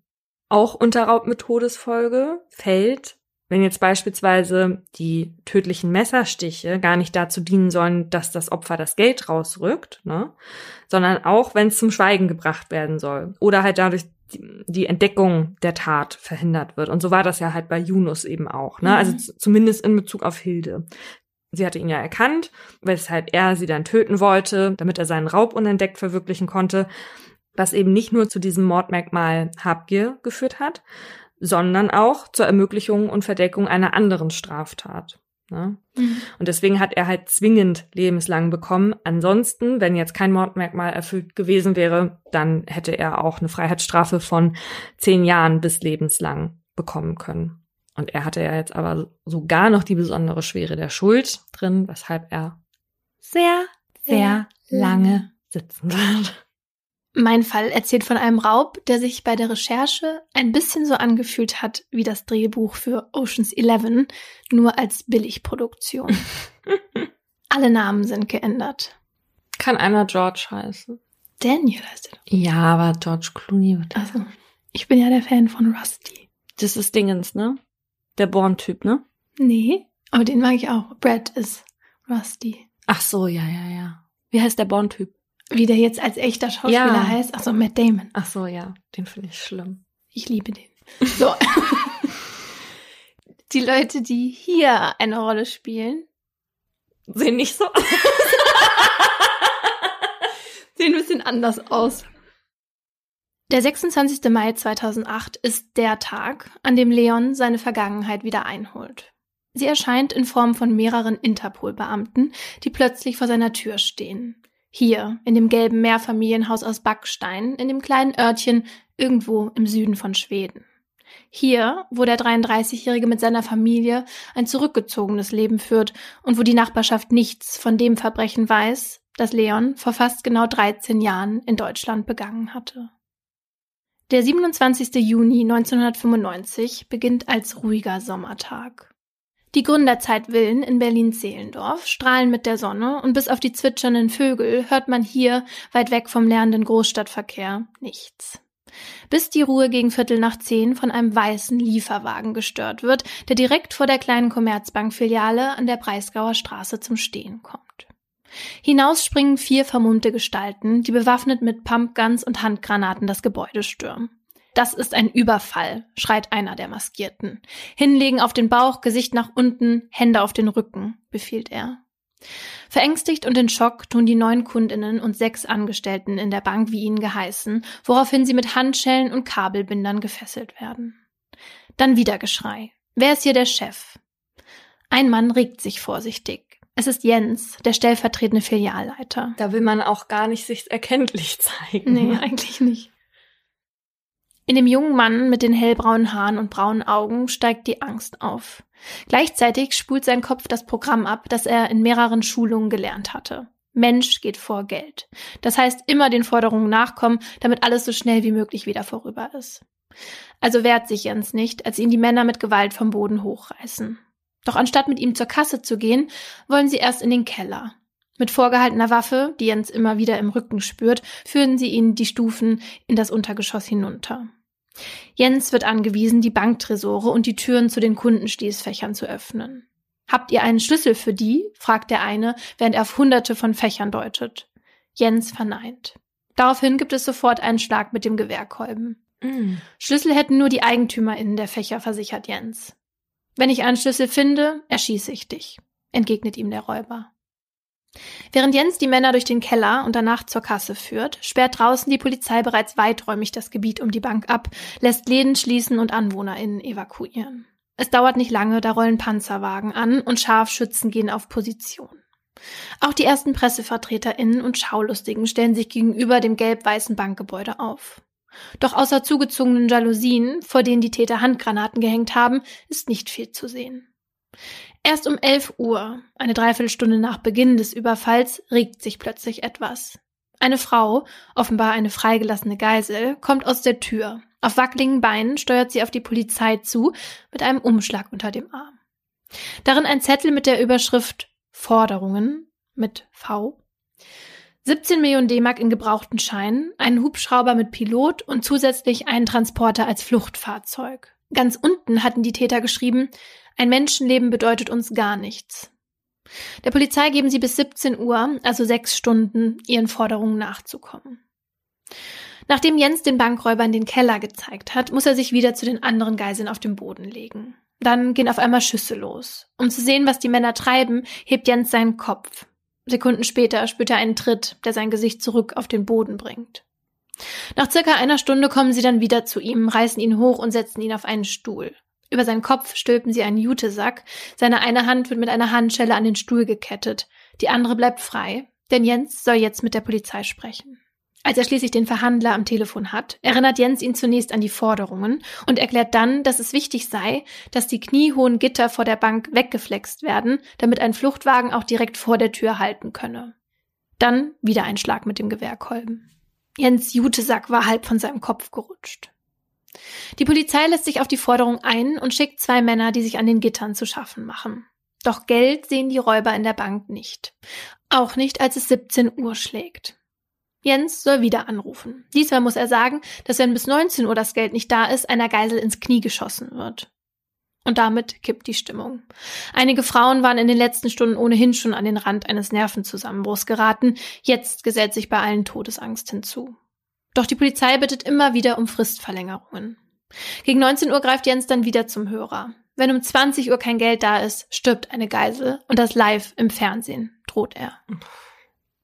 Die Polizei sieht sich nun in Zugzwang. Mittlerweile hatte die Commerzbank auch zugesichert, die 17 Millionen D-Mark bereitzustellen. Und so kommt es kurz vor Ablauf des dritten Ultimatums zu einer Geldübergabe. Fünf blaue Müllsäcke mit Scheinen im Wert von 5,62 Millionen D-Mark werden von Beamten, die nur in Badehose bekleidet sind, vor der Bank abgelegt. Oh mein Gott. Von außen können sie sehen, wie die Tür aufgeht und ein Arm die Säcke ins Gebäude hineinzieht. Es ist Jens Arm. Was die Polizei nicht sieht, ist, dass er mit einer Schnur, die an seiner Gürtelschlaufe befestigt ist, mit den Tätern verbunden ist, die gleichzeitig mit Waffen auf ihn zielen. Danach passiert erstmal eine ganze Weile gar nichts. Um kurz vor 22 Uhr fallen dann plötzlich wieder Schüsse. Sofort ruft die Polizei in der Bank an. Jens meldet sich. Was ist da los? fragt der Beamte. Jens erklärt, dass die Bankräuber die Lampen ausgeschossen hatten. Danach wird aufgelegt. Erst um kurz nach Mitternacht hört die Polizei wieder etwas. Jens fordert als Sprachrohr der Täter, dass bis zwei Uhr das restliche Geld da sein und alle Fahrzeuge vor der Bank entfernt sein müssen. Sonst würde man schießen. Als Jens dann wieder der Hörer aus der Hand genommen wird, hört er, wie die anderen Geiseln sagen, nicht das auch noch und um Himmels willen. Dann hört er, wie Klebeband abgerollt und abgerissen wird, dann metallisches Klicken. Nach ein paar Minuten ist er dran. Er spürt, wie seine bis dato noch freie Hand mit Gaffertape eng an den Stuhl geklebt wird. Auch seine Beine werden so gefesselt. Dann wird es auf einmal ganz ruhig. Das Einzige, was Jens jetzt noch hört, ist das Ticken der großen Uhr. Auf der anderen Seite der Straße wartet die Polizei. Sie wollen den Tätern nicht mehr Geld geben, zumindest noch nicht, weshalb sie auch das 2 Uhr Ultimatum verstreichen lassen. Doch nach Ablauf der Zeit passiert nichts. Kein Anruf und auch keine Schüsse. Als sie schließlich in der Bank anrufen, meldet sich auch dort keiner am anderen Ende. Erst gegen drei Uhr hören sie wieder die bekannte Stimme von Jens, der erklärt, er habe die Täter seit einer Stunde nicht mehr gesehen oder gehört. Die sind anscheinend weg, resümiert er. Fünf Jahre zuvor. Adil ist 14, als sein Vater entscheidet, ihn nach Berlin zu schicken. In Beirut hat Adil nach Ansicht seiner Eltern keine wirklichen Chancen, dass etwas aus ihm wird. Außerdem ist es wegen des Krieges auch zu gefährlich. Adis ältere Geschwister Faris und Amira, die Adel nicht wirklich gut kennt, wohnen schon seit Jahren in der deutschen Hauptstadt und führen dort ein gutes Leben. Zumindest sieht es von hier, fast 3000 Kilometer entfernt, so aus. Das will sein Vater für Adil jetzt auch und verspricht ihm, dass Mama und Papa bald nachkommen werden. Und so landet Adil 1990 in Berlin, einer Stadt, deren Sprache er nicht spricht und deren Kultur er nicht kennt. In den ersten Monaten wohnt er bei seiner Schwester Amira, danach dann abwechselnd mal bei seinem neun Jahre älteren Bruder Faris oder wieder bei ihr. Die Wohnungen der beiden sind nicht groß, das heißt, ein eigenes Zimmer hat Adil nirgends, was sein eigenes Reich auf eine Matratze am Boden beschränkt. In der Anfangszeit geht Adil auch noch in die Schule, doch als sein Asylantrag abgelehnt wird, mag er nicht mehr. Weil er in Beirut auch nur fünf Jahre den Unterricht besucht hat, kann Adil jetzt weder Arabisch noch Deutsch lesen oder schreiben. Was ihm bleibt, ist der Babysitterjob für die Kinder von Amira. Dafür bekommt er von Faris, der als Türsteher arbeitet, etwas Taschengeld. Zwei Jahre läuft das so. Zwei Jahre, in denen Adil hofft, dass seine Eltern endlich nachkommen und die Familie wieder vereint ist. Bis der Krieg im Libanon endet und sich diese Hoffnung vollends zerschlägt. Adil weiß jetzt, dass sie nicht mehr kommen werden, und so hängt er sich ganz und gar an Faris, der so etwas wie die Vaterrolle in seinem Leben einnimmt. Ein Jahr später, es ist jetzt 1993, kommt Fares mit seinem Kumpel Hassan mit einer Frage auf Adil zu. Adil kennt Hassan auch schon länger. Er stammt ursprünglich aus Syrien und ist eigentlich Röntgenassistent vom Beruf. Allerdings musste der 45-Jährige vor kurzem für ein paar Monate in Haft, weil er mit Drogen gehandelt hat. Im Gefängnis habe er einen ziemlich guten Plan geschmiedet, erzählt Hassan Adil jetzt. Ich glaube, da muss man dann immer schon ein bisschen skeptisch sein, was für gute Pläne man immer entwickelt, wenn einem so langweilig ist. An diesem Ort auch noch, ja. Mhm. Einen Bankraub mit Hilfe eines Tunnels. Oben rein alles ausräumen und durch die Erde unbemerkt verschwinden. Als geeignetes Tatobjekt habe er auch schon eine Bank ins Auge gefasst. Die Commerzbank in Zehlendorf. Eine Filiale, in der die gut betuchten BerlinerInnen ihr Vermögen in Schließfächern aufbewahren. Die Bank sei außerdem logistisch super gelegen, weil sein Bruder Omar dort ganz in der Nähe eine Werkstatt mit Doppelgarage hat. Von da aus könnte man den Tunnel bis unter die Bank graben. Fares, der schon länger von dem Plan weiß, erklärt seinem kleinen Bruder, dass man diese Aktion nicht zu zweit stemmen könnte und fragt, ob Adil ihnen beim Abtransport des Sandes behilflich sein könnte. Dafür verspricht er ihm ein schönes Auto und Beteiligung an der Beute. Adil, gerade 18 geworden, sagt zu. Und als die drei auch noch Hassans anderen Bruder Imad für ihren Plan gewinnen können, starten die vier im März 1994 ihr Bauvorhaben. Gekleidet in bunte Overalls mit farblich abgestimmten Schuhen graben sie in der Garage von Omar als Tunneleinstieg einen mehrere Meter in die Tiefe führenden Schacht. Sechs Meter unter der Erde geht es dann ans Eingemachte. Arbeitsteilig graben Hassan, Faris, Adil und Imad mit Schaufeln, Hacken und Kompass bewaffnet einen etwa 70 Zentimeter hohen und 60 Zentimeter breiten Tunnel, den sie fachgerecht mit Holzbohlen verkleiden. Zur Beleuchtung installieren sie Lampen, für die Belüftung Ventilatoren, alles gespeist mit Strom aus der Garage. Der Sand, der beim Abtragen entsteht, wird innerhalb des Tunnels mit Hilfe eines automatischen Seilzuges und auf Skateboards wieder hinaus in die Garage transportiert. Also wie professionell ist das denn? Dort dann zwischengelagert und danach an unterschiedlichen Baustellen in Zehlendorf und im brandenburgischen Umland entsorgt. Wie abgesprochen ist das die Hauptaufgabe von Adil, der in den nächsten Monaten immer wieder mit einem grünen VW-Bus durch die Gegend fährt und Unmengen an Sand verschwinden lässt. In den nächsten Monaten arbeiten sich die vier so langsam aber sicher durch das enge Erdreich die 70 Meter von der Garage bis zur Matterhornstraße vor. Doch dort stoßen sie dann plötzlich auf etwas sehr Hartes. Einen Regenwasserkanal. Was zunächst aussieht wie ein Problem, stellt sich als großes Glück für die vier heraus. Denn anstatt nun 100 Meter weiter graben zu müssen, können sie einfach den Regenwasserkanal benutzen. Dazu sägen sie mit einem Trennschleifer einen rechteckigen Einstieg und schieben sich ab jetzt durch den nun 70 Zentimeter im Durchmesser großen Tunnel. Allerdings birgt dieser Weg auch Gefahren. Bei starkem Regen läuft der Kanal nämlich voll und sorgt einmal dafür, dass einer der Tunnelbauer fast ertrinkt. Außerdem müssen sie auf Höhe der Bank ja auch wieder raus aus dem Tunnel, was sich als unmöglich erweist.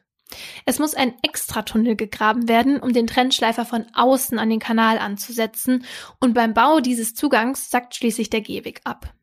Das fällt AnwohnerInnen auf, woraufhin die Polizei den Bereich absperrt. Jetzt muss es schnell gehen. Übers Wochenende werden Extraschichten eingelegt, um den Tunnel an der Stelle zurückzubauen, damit bei eventuellen Bauarbeiten nichts auffällt. Und tatsächlich, als Bauarbeiter ein paar Tage später den Gehweg richten, bemerken sie nichts. Trotzdem stellen Hassan, Fares, Adil und Imad ihre Arbeit erst einmal ein. Zu riskant. Erst sechs Monate später trauen sie sich wieder unter Tage. Und diesmal mit zwei Kumpels als Verstärkung. Der 23-jährige Christoph und der 33-jährige Yasa sollen ab jetzt als Hilfsarbeiter den Tunnel bis unter die Bank mitgraben. Denn dieses Stück stellt sich als besonders problematisch heraus. Für die 13 Meter werden sie insgesamt mehr als vier Monate brauchen. Denn es kommt zu Orientierungsproblemen. Zweimal muss die Richtung geändert werden. Irgendwann ist man sich dann auch uneins darüber, ob man schon unter der Bank ist oder nicht weshalb ein Test durchgeführt wird. Dazu stehen zwei vor der Bank, während von unten ein Metallrohr durch den Boden hochgeschlagen wird. Als die zwei an der Erdoberfläche sehen, dass sich etwas bewegt, ist klar, sie müssen noch weiter graben. Die Zeit rennt allerdings, denn Adils großer Bruder Fares ist im Laufe der Tunnelarbeit immer dicker geworden. Nun besteht die Sorge, dass er bald nicht mehr durch den Fluchtweg passt. Nein. Und jetzt, jetzt sagen Sie, die Zeit rennt? Anstatt dass sie ihn auf Diät setzen. Kann er sich da nicht etwas zurücknehmen? Ja, also über den habe ich halt gelesen, dass er ein Genussmensch ist, offenbar. Und ja, dem war dann der Genuss wohl halt wichtiger. Mitte Juni 1995 und damit mehr als ein Jahr nach Baubeginn kommen die vier unter der Bank an. Eine Woche Erholung wollen sie sich geben und dann zuschlagen. Was heißt, die kommen unter der Bank an? Wo kommen die denn da an? So drunter, dass sie dann sich Zugang zur Bank verschaffen ah, können born. und nicht mehr davor, davor sind sozusagen. Okay. Mhm. Am 26. Juni werden Adil und die anderen dann für die Abschlussbesprechung in Hassans Wohnung eingeladen. Es wird verabredet, dass Hassan, Faris, Imad und Christoph morgen früh die Bank durch die Eingangstür betreten, während Adil und Yazar sich aus dem Erdreich Zugang verschaffen sollen. Der Plan ist, die Polizei durch eine Geiselnahme abzulenken, während Adil und Yasa die Schließfächer im Keller ausräumen. Christoph soll wegen seines akzentfreien Deutschs derjenige sein, der mit der Polizei bzw. mit den Geiseln kommuniziert. Die Beute wird dann nach Ablauf von sechs Monaten aufgeteilt. Alle sind einverstanden. Noch in der Nacht macht sich Adil zusammen mit Yasa auf den Weg, kriecht die fast 200 Meter vor und übernachtet im Dunkeln des engen und feuchten Tunnels. Und während die vier anderen am nächsten Morgen die Commerzbank belagern, bohrt Adil gegen 10.30 Uhr von unten drei Löcher in den überraschend dünnen Kellerboden. In den 18 Stunden der Geiselnahme räumen Adil und Yasa mit Kuhfuß und Stemmeisen bewaffnet die Schließfächer aus und erbeuten dabei Geld, Schmuck, Gold und andere Wertgegenstände im Wert von schätzungsweise mehr als 10 Millionen D-Mark. Gegen ein Uhr nachts ist dann Adil zusammen mit Christoph der Letzte, der im Endengang durch den Tunnel marschiert. Noch schnell wird das Tunneleingangsloch in der Garage zugemauert, dann ab nach Hause. Dabei passiert Adil eine der vielen Polizeisperren. Rein in den Bereich wird niemand gelassen. Raus schon. Als die Polizei dann um drei Uhr in der Bank anruft und Jens, der sich selbst von seinen Fesseln befreien konnte, den Hörer abnimmt, ist keiner der sechs mehr da. Um 3.45 Uhr stürmt das SEK schließlich die Bank. Alle Geiseln werden rausgeführt. Jens noch immer mit einer Handschelle an den Stuhl gekettet. Als die Beamtinnen nach der Befreiung den Keller durchsuchen und dort nicht nur die leeren Schließfächer, sondern auch ein ziemlich großes Loch im Boden finden, wird ihnen klar, dass sie ausgetrickst worden waren. Dass die Geiselnahme nur ein Ablenkungsmanöver war und die Täter nie vorhatten, mit einem Wagen zu fliehen. Denn ihren Fluchtweg hatten sie ja bereits. Aber führt der Ausgang des Tunnels nicht durch diese Garage? Mhm. mhm. Das finde ich nicht so schlau. Mhm. War vielleicht nicht so schlau. Noch in der Nacht wird eine Sonderkommission gebildet, die Soko Koba für Commerzbank. Denn jetzt geht es darum, die Täter schnellstmöglich zu finden, bevor sie mit der Beute über alle Berge sind. Doch Hinweise zu den Männern gibt es von den Geiseln schon mal nicht. Schließlich waren alle von oben bis unten vermummt und nur einer von ihnen hatte gesprochen. In der Bank findet die Soko auch keine verwertbaren Beweise. Zwar hatten die Täter ihre Waffen zurückgelassen, doch waren die vorher fein säuberlich abgewaschen und so von allen Spuren befreit worden. Doch in dem mehr als 150 Meter langen Tunnel hatten die Männer einiges liegen gelassen. Skateboards, Overalls, Schuhe, Schläuche und anderes Werkzeug. Außerdem musste AnwohnerInnen bei solch großen Bauarbeiten etwas aufgefallen sein. Daher befragt die Soko zunächst im Umfeld der Garage nach. Ja, ja, da haben mehrere Männer gearbeitet. Monatelang waren die hier zugange. Erzählen viele in der Nachbarschaft. Doch merkwürdigerweise will gerade der Mieter der Garage, der direkt nebendran eine Autowerkstatt hat, nichts mitbekommen haben. Der Mann namens Oma erzählt, er habe die Garage einem Fremden weitervermietet, aber von Sandtransporten oder ähnlichem nichts gesehen. Das kommt den Beamtinnen verdächtig vor und so besorgen sie sich einen Durchsuchungsbeschluss. Und Bingo. In der Werkstatt von Omar finden sie nicht nur Beton, sondern auch Schläuche, wie sie im Tunnel für die Belüftung genutzt wurden. Als die Soko den Werkstattbesitzer genauer unter die Lupe nimmt, stellt sich heraus, dass er ein Alibi für den Tattag vorweisen kann. Allerdings geraten seine zwei Brüder in den Fokus der Ermittlungen, deren Äußeres sehr zu den Beschreibungen passt, die die Nachbarschaft rund um die Garagen gegeben hat.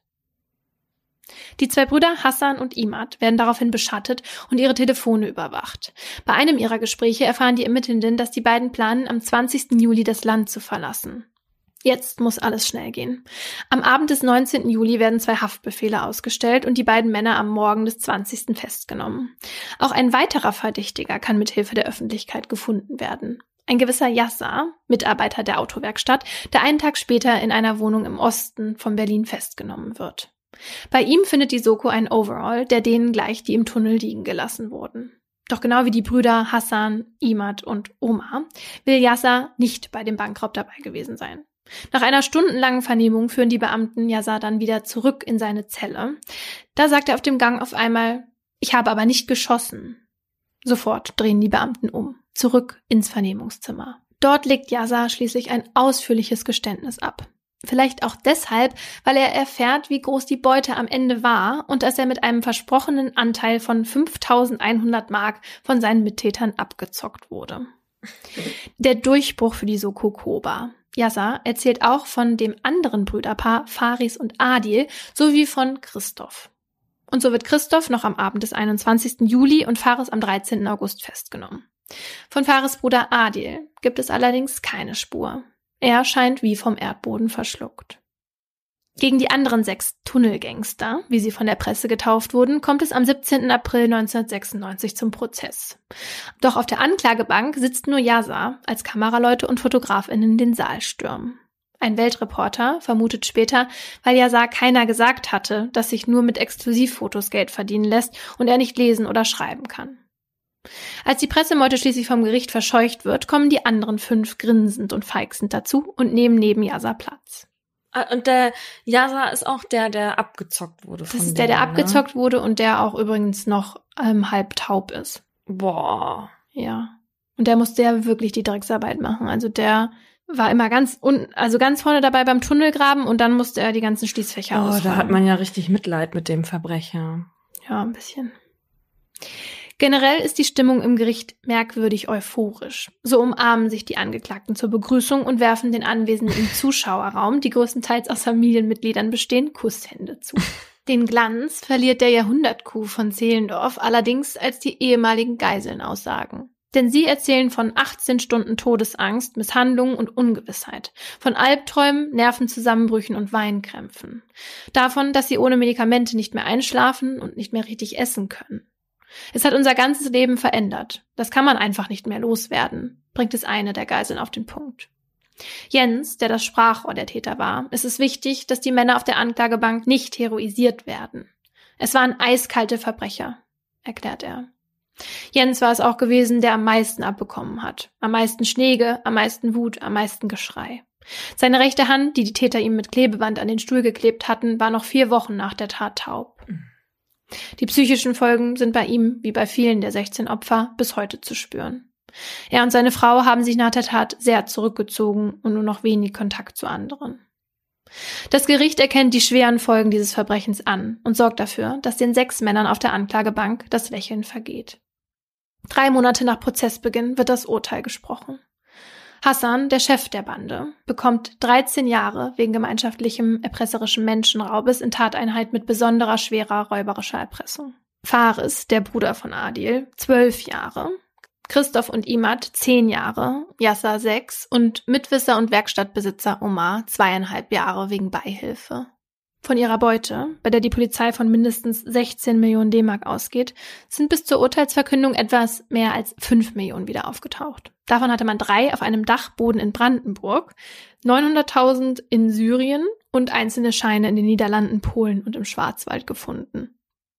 Alle Tunnelgangster sitzen also ein Jahr nach dem Verbrechen in Berlin im Gefängnis. Nur Adil nicht. Denn dem mittlerweile 19-Jährigen war von seinem großen Bruder Hassan geraten worden, in den Libanon zu gehen. Das tat er auch, doch blieb er da nicht lange auf freiem Fuß. Am 26. Oktober 1995, also vier Monate nach dem Bankraub, wurde er dort von den Behörden zu der Tat befragt und festgenommen. Während sein Bruder und die anderen fünf in Berlin vor Gericht stehen, sitzt Adil bereits für den Bankraub verurteilt hinter Gittern. Drei Jahre Haft hat er bekommen. Und seine Zeit im Gefängnis sieht etwas anders aus als die seiner Mittäter. So muss er sich seine Zelle nicht nur immer mit mindestens vier anderen Männern teilen, er muss das erste Jahr ohne Matratze auf dem Boden schlafen. Ihm steht außerdem nur eine Stunde pro Tag fließendes Wasser zur Verfügung. Die Zelle ist unzureichend belüftet, es gibt Ungeziefer und das Essen ist oft bei der Ausgabe bereits verdorben. Und er wird so oft von den Vollzugsbeamten geschlagen, dass Adil immer wieder im Haftkrankenhaus behandelt werden muss. Nach drei Jahren und zehn Tagen wird er entlassen. Kurze Zeit später lernt er im Libanon Leila kennen. Im Jahr 2000 heiraten die beiden, kurz darauf ziehen sie gemeinsam nach Schweden. Fünf Jahre später erhält Adil die schwedische Staatsbürgerschaft und ändert seinen Vornamen in Leon. Als weitere drei Jahre später, im Sommer 2008, Interpol vor seiner Tür steht, kann er es nicht glauben. Oh, der dachte, der ist jetzt schon durch damit. Mhm. Ja, der hat nicht erwartet, dass da von den deutschen Behörden noch mal was kommt.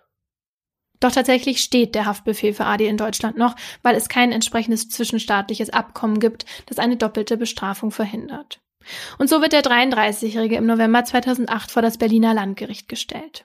Dort zeigt sich Adil, der mittlerweile ja Leon heißt, reumütig und einsichtig. Vor dem Bankraub hatte er sich nichts zu Schulden kommen lassen und danach auch nie wieder. Er erklärt, er habe es wegen seines Bruders getan, der damals in Berlin so etwas wie sein Vater war. Für seine Hilfe hatte er damals 7000 D-Mark Vorschuss bekommen. Etwas von der Beute hatte man bei Leon nicht finden können. In Schweden arbeitet er als Aushilfskellner und ist auf Unterstützung des Staates angewiesen. Nach nur sechs Stunden Verhandlung wird Leon zu einer Jugendstrafe von vier Jahren verurteilt. Doch in Haft muss er nicht mehr. Der Richter erklärt in seiner Urteilsbegründung nämlich, dass seine Zeit im libanesischen Gefängnis im Verhältnis 1 zu 2 und die Zeit in U-Haft 1 zu 1 auf die Strafe angerechnet wird und Leon damit eh schon viel zu lange gesessen hat. Selten sind die Urteile, die ich ausspreche, so bedeutungslos, sagt der Vorsitzende. Oh. Rückblickend sei festzustellen, dass man sich dieses Verfahren auch hätte sparen können. Für Leon heißt das, er darf noch am selben Tag zurück nach Schweden zu Frau und Kindern. Zurück in die kleine Wohnung im gelben Backsteinhaus, aus dem man ihm an diesem einen Sommermorgen so unverhofft mitgenommen hatte. Also, ich muss aber sagen, dass ich glaube, dass das für die Leute, die da diese 18 Stunden festsaßen, ne, schon wirklich wichtig ist, auch dass das Verfahren stattgefunden hat. Also auch das letzte. Deswegen kann ich nicht so ganz nachvollziehen, dass der Richter jetzt meint, dass man sich das auch hätte sparen können. Ja, der saß halt schon in Haft und vielleicht meinte der Richter auch eher, dass man sich das Gerichtsverfahren hätte sparen können und jetzt nicht die Ermittlungen, die dahin geführt haben, weil man da ja dann eigentlich schon gewusst hätte, ah ja, drei Jahre da und bla bla bla und eigentlich war er noch so jung mhm. und ja. Was ich glaube, was man schnell vergisst bei all diesen Filmen und Serien und was ich auch während du diesen Fall erzählt hast, gerade wieder vergessen habe oder in den Hintergrund gedrängt habe, ja. ist halt das Leid der Opfer. Ja. Weil man denkt sich schon so, ach, wie gerissen, jetzt buddeln die da so ein Loch, witzig, witzig, der eine passt da nicht mehr durch. und fiebert noch so ein bisschen mit dem mit, ob der da jetzt rausgekommen ist von seiner deutschen Haftstrafe zumindest. Und dabei gibt es ja so viele Betroffene, also ich weiß nicht, wie viel Geiseln, 16 Stück, ja, ja, die alle danach von dieser Tat traumatisiert waren und mit den Folgen zu kämpfen hatten. Ja, und für die war das nochmal doppelt schlimm, dass die Presse auch so reagiert hat, wie du gerade gesagt mhm. hast. Und es war, sie haben quasi gesagt, wie doof die Berliner Polizei ist und quasi wie gerissen die Täter sind. Und als man auch noch nicht wusste, wer die Täter sind, war quasi so die Rede von, was weiß ich, das müssten irgendwelche ehemaligen Stasi-Mitarbeiter gewesen sein und ähm, super Genies und was mhm. weiß ich alles. Und von den Opfern wurde quasi überhaupt nicht berichtet. Und deswegen gab es auch noch so eine Pressekonferenz von den Opfern, wo die auch noch mal das deutlich gemacht haben, wie problematisch sie das ja. finden, dass die so heroisiert werden, die Täter. Und dass hier mal klargestellt werden muss, was denen da passiert ist, mhm. 18 Stunden lang. Ja, das ist ja ähnlich mit Opfern von HochstaplerInnen, genau. weil man denen auch zuschreibt, ach, die sind so gerissen, die haben allen, alle genaht und an der Nase herumgeführt und so, ne? Und tatsächlich berichten ja auch Opfer von HochstaplerInnen eher weniger, weil es so schambehaftet ist, das ist ja oft bei Verbrechen so, aber dann auch, weil man sich eher für diese scheinenden Persönlichkeiten der TäterInnen interessiert. Ja, und in meinem Fall haben die sich auch nicht besonders reumütig gezeigt, die Täter dann halt vor Gericht, ja. Mhm. Und das hat ja nochmal dazu beigetragen. Die saßen da und fanden das alle ganz lustig, ja. ja. Mhm. Aber deswegen finde ich es ja auch so gut, dass das Gericht in dem ersten Prozess auch diese hohen Strafen vergeben mhm. haben. Ja, die haben klar gemacht, wir sehen das hier, das Leid, und wir können hier den oberen Strafrahmen ausnutzen und dann sogar dem Hassan ja 13 Jahre gegeben haben. Ja. Aber diese 13 Jahre hat der Hassan ja gar nicht bekommen wegen Raub, sondern wegen erpresserischem Menschenraub und räuberischer Erpressung. Was das genau bedeutet, darum geht's jetzt in meinem Aha. Tatsächlich ist es nämlich so, dass bei so typischen Banküberfällen im Urteil fast immer räuberische Erpressung steht. Und das hat damit zu tun, wie der Tathergang aussieht. Einfach gesagt handelt es sich nämlich um Raub, wenn sich der Täter oder die Täterin die Sache nimmt, also wie in deinem Fall, aber um räuberische Erpressung, wenn er oder sie sich die Sache vom Opfer geben lässt und das in dem entweder Gewalt angewendet oder angedroht wird. Ach so, okay, das ist der Unterschied. Ja, aber das ist wirklich sehr einfach gesagt. Ich musste viele Jura Academy Seiten durchgehen. Ja, unsere Lieblingsseite. Ja, äh, und da gibt's sehr viel zu sagen zu Raub und räuberischer Erpressung und wo der Unterschied ist. Aber das mit dem Gewalt anwenden und Sachen geben lassen, das war ja in meiner Geschichte explizit bei Jens der Fall. Die Täter haben ihm mit der vorgehaltenen Pistole ja Gewalt angedroht und ihn gezwungen, nicht nur die Kasse zu öffnen, sondern auch den Tresorraum und die Tür zu den Schließfächern. Eine räuberische Erpressung wäre aber jetzt zum Beispiel auch gegeben, wenn du in eine Tankstelle spazierst und dort zum Kassierer sagst, Zigaretten her, sonst gibt's Haue. Das wäre eigentlich eher lächerlich. Wenn das so aber wäre und er dir dann auch vor Angst die Kippen gibt und du direkt wieder abhaust, dann wäre das auch räuberische Erpressung. Am Ende würdest du vom Strafmaß aber genauso bestraft werden wie ein Räuber, so steht das auch im Strafgesetzbuch, auch wenn du dir die Ware nicht selbst genommen hast, ja. Das heißt, wie eben schon gesagt, Freiheitsstrafe nicht unter einem Jahr. Was im Fall von den Bankräubern von Zehlendorf, also aus meinem Fall, aber ja dazu kam, war noch dieses stundenlange Festhalten von den 16 Leuten, was letztendlich zu den sehr viel höheren Strafen geführt hat. Denn das fällt unter erpresserischen Menschenraub und das ist nicht unter fünf Jahren zu bestrafen. Bei einer besonders grausamen Vorgehensweise kann die Strafe hier auch sogar bis auf 15 Jahre klettern. Und besonders grausam fand man halt in dem Fall, dass die Geiseln alle gefesselt wurden mit Handschellen und Jutebeuteln auf dem Kopf. Und dann natürlich, dass man denen gedroht hatte, denen ins Bein zu schießen Mhm. und dann auch später noch mit dem Tod. um noch mal ein bisschen zu heroisieren. Ich fand das aber echt krass durchdacht, ne? Über wie viele Monate die da gebuddelt haben. Das erfordert ja auch Durchhaltevermögen. Ja. Und Arbeitsteilung und Planung und Mhm. wo kommt das, der ganze Sand hin und so weiter.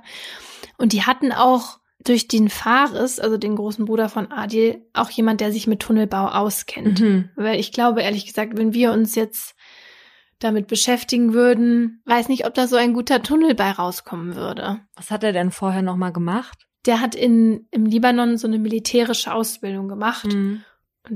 dabei da baut irgendwie auch Tunnel. gelernt, wie man unter der Erde was baut. Okay. Ja. Solche TäterInnen gehören ganz klar übrigens zu der Gruppe der Professionellen. Das Ja. sind tatsächlich Gruppen, die halt eine mehrjährige militärische Ausbildung hatten. Das Ziel von dieser Gruppe sind halt oft Banken und auch Juweliere oder Geldtransporter. Die Taten werden oft mit erheblicher Gewalt durchgeführt und auch mit Hilfe von Waffen. Und es gibt halt meistens, so wie es bei dir mit Hassan war, einen Kopf der Mhm. Gruppe, der den Plan ausgeheckt hat. Und das sollte bitte nicht der emotionsgetriebene, ängstliche Professor sein, sondern sein viel tollerer, durchdachterer, charmanterer Bruder Berlin. Nur damit das einmal gesagt wurde. Wir reden von Haus des Geldes. Ja, und eigentlich kommen so große Coups ja auch eher in so Netflix-Serien vor. Mhm. Aber 18 Jahre nach dem Tunnelbau von Zehlendorf gab es in Steglitz nochmal genauso einen Bankraub mit einem mehr als 40 Meter langen Tunnel bis direkt zu den Schließfächern im Keller. Also genauso. Schaden war da mindestens 10 Millionen Euro. Mhm. Und bis heute weiß man nicht, wer es war und wo das Geld ist. Also das mit diesem Tunnel, ne? Das ist mir jetzt schon öfter aufgefallen, dass das ein Ding in diesem Podcast ist. Ich hatte doch diesen Entführungsfall von Johannes Erlemann mal erzählt. Folge 64. Und da wurde das Lösegeld, das doch in so einer Kiste war, auch über einen Tunnel abtransportiert, ohne dass die Polizei das mitbekommen hat. Und später hat Dagobert doch auch einen Tunnel gegraben, oder nicht? Nee, der hatte auch so ein Gully-System benutzt. Ah. Egal, so oder so, Tunnel scheint ein Ding zu sein. Meinst du so als Symbol jetzt, oder was? Nein, Das Nein, unser Symbol? ich meine einfach nur, dass es klappt mit dem Tunnel. Es ist ein, offenbar ein beliebtes Mittel, was macht, was es soll. Ja. Aber erfordert natürlich auch viel Strategie und Vorarbeit, ne, wenn man den Tunnel jetzt irgendwie selber gräbt. Aber wir sehen, 18 Jahre später hat jetzt so ein ähnlich vorbereiteter Coup nochmal stattgefunden. Ansonsten findet man eher bei Raubüberfällen die sogenannten überlegten TäterInnen. Das hat uns auch Daniel Smeritschnik erzählt. Er ist Kriminologe und Mitglied der Deutschen Gesellschaft für Kriminalistik und er hat zu Raubüberfällen geforscht. Und dabei hat er 100 Fälle nach dem Verhalten der TäterInnen aus psychologischer Sicht analysiert und war selbst überrascht, wie viele Gedanken sich RäuberInnen im Vorfeld machen. Ich war sehr überrascht über die Tatsache, dass doch die Mehrheit der Personen sich wirklich Gedanken darüber gemacht haben, über die Planung, über die Strategie. Das heißt, ich kann ein Beispiel nehmen, ein Räuber, der wusste, dass die Polizei in einer männlichen Person fanden wird, wenn die Bank angibt, Personenbeschreibung, männliche Person. Was hat der Täter gemacht? Er hat die Beute anschließend beim nächsten Straßenzug äh, die Beute einer Dame übergeben mit der Annahme, die Dame wird eh nie kontrolliert. Die Männer werden jetzt alle kontrolliert, die sich in einem gewissen Radius und da dort befinden. Oder dass eine Person zuerst ein Solarium überfallen hat und die genaue Strategie der Polizei abgewartet hat. Wie lange ist die Anfahrt der Polizei? Wie lange braucht die? Wie gehen die vor? Und dann ein paar Tage später hatte die Bank nebenan den überfallen mit dieser Strategie, die sich erarbeitet hat. Das heißt, viele solche Beispiele habe ich bekommen, äh, was mich dann gesagt hat, nicht, es hat mich nicht fasziniert, aber die Tatsache, dass es keine dummen Menschen sind, dass es definitiv auch Denker sind und dass es nicht einfach heißt, Straftäter automatisch Personen, die geistig unternährt sind oder viele Defizit haben. Das ist nicht so. Der Täter aus meinem Fall wiederum war ein sogenannter Beschaffungstäter. Yunus musste ja schnell an Geld für seinen Drogenkonsum kommen. Ja, und manche brauchen aber auch Geld für ihre Spielsucht zum Beispiel oder ähnliches. Und bei dieser Gruppe ist es dann nicht so wichtig, riesige Summen zu erbeuten und die brauchen auch nicht so viel Planung im Vorfeld. Daniel Smeritschnik hat uns noch erzählt, dass die Räuber, die er für seine Studie untersucht hat, auch gruppenübergreifend einige Gemeinsamkeiten aufweisen. Einerseits ist es so, dass sehr vieles äh, schon vorbelastet sind. Das heißt, es sind strafrechtlich schon mal in Erscheinung getreten. Sei es durch Ladendiebstähle oder andere geringfügige Delikte. Dann einerseits die schwierige Kindheit. Das heißt, einfach emotional verhungert im Rahmen der Kindheit. Dann die aus sozial schwierigen Hintergrund. So heißt aus Familien heraus, die sozial eben sehr arm gelebt haben und sozialem Umfeld herausgerissen einerseits. Das heißt, die Eltern waren dem Kind nicht, nicht gewachsen. Das wurde dann in ein Kinderheim gegeben oder in andere Obsorge. Auch das natürlich dann die Täter geprägt hat und natürlich dementsprechend sie geformt hat für das Leben im negativen Teil.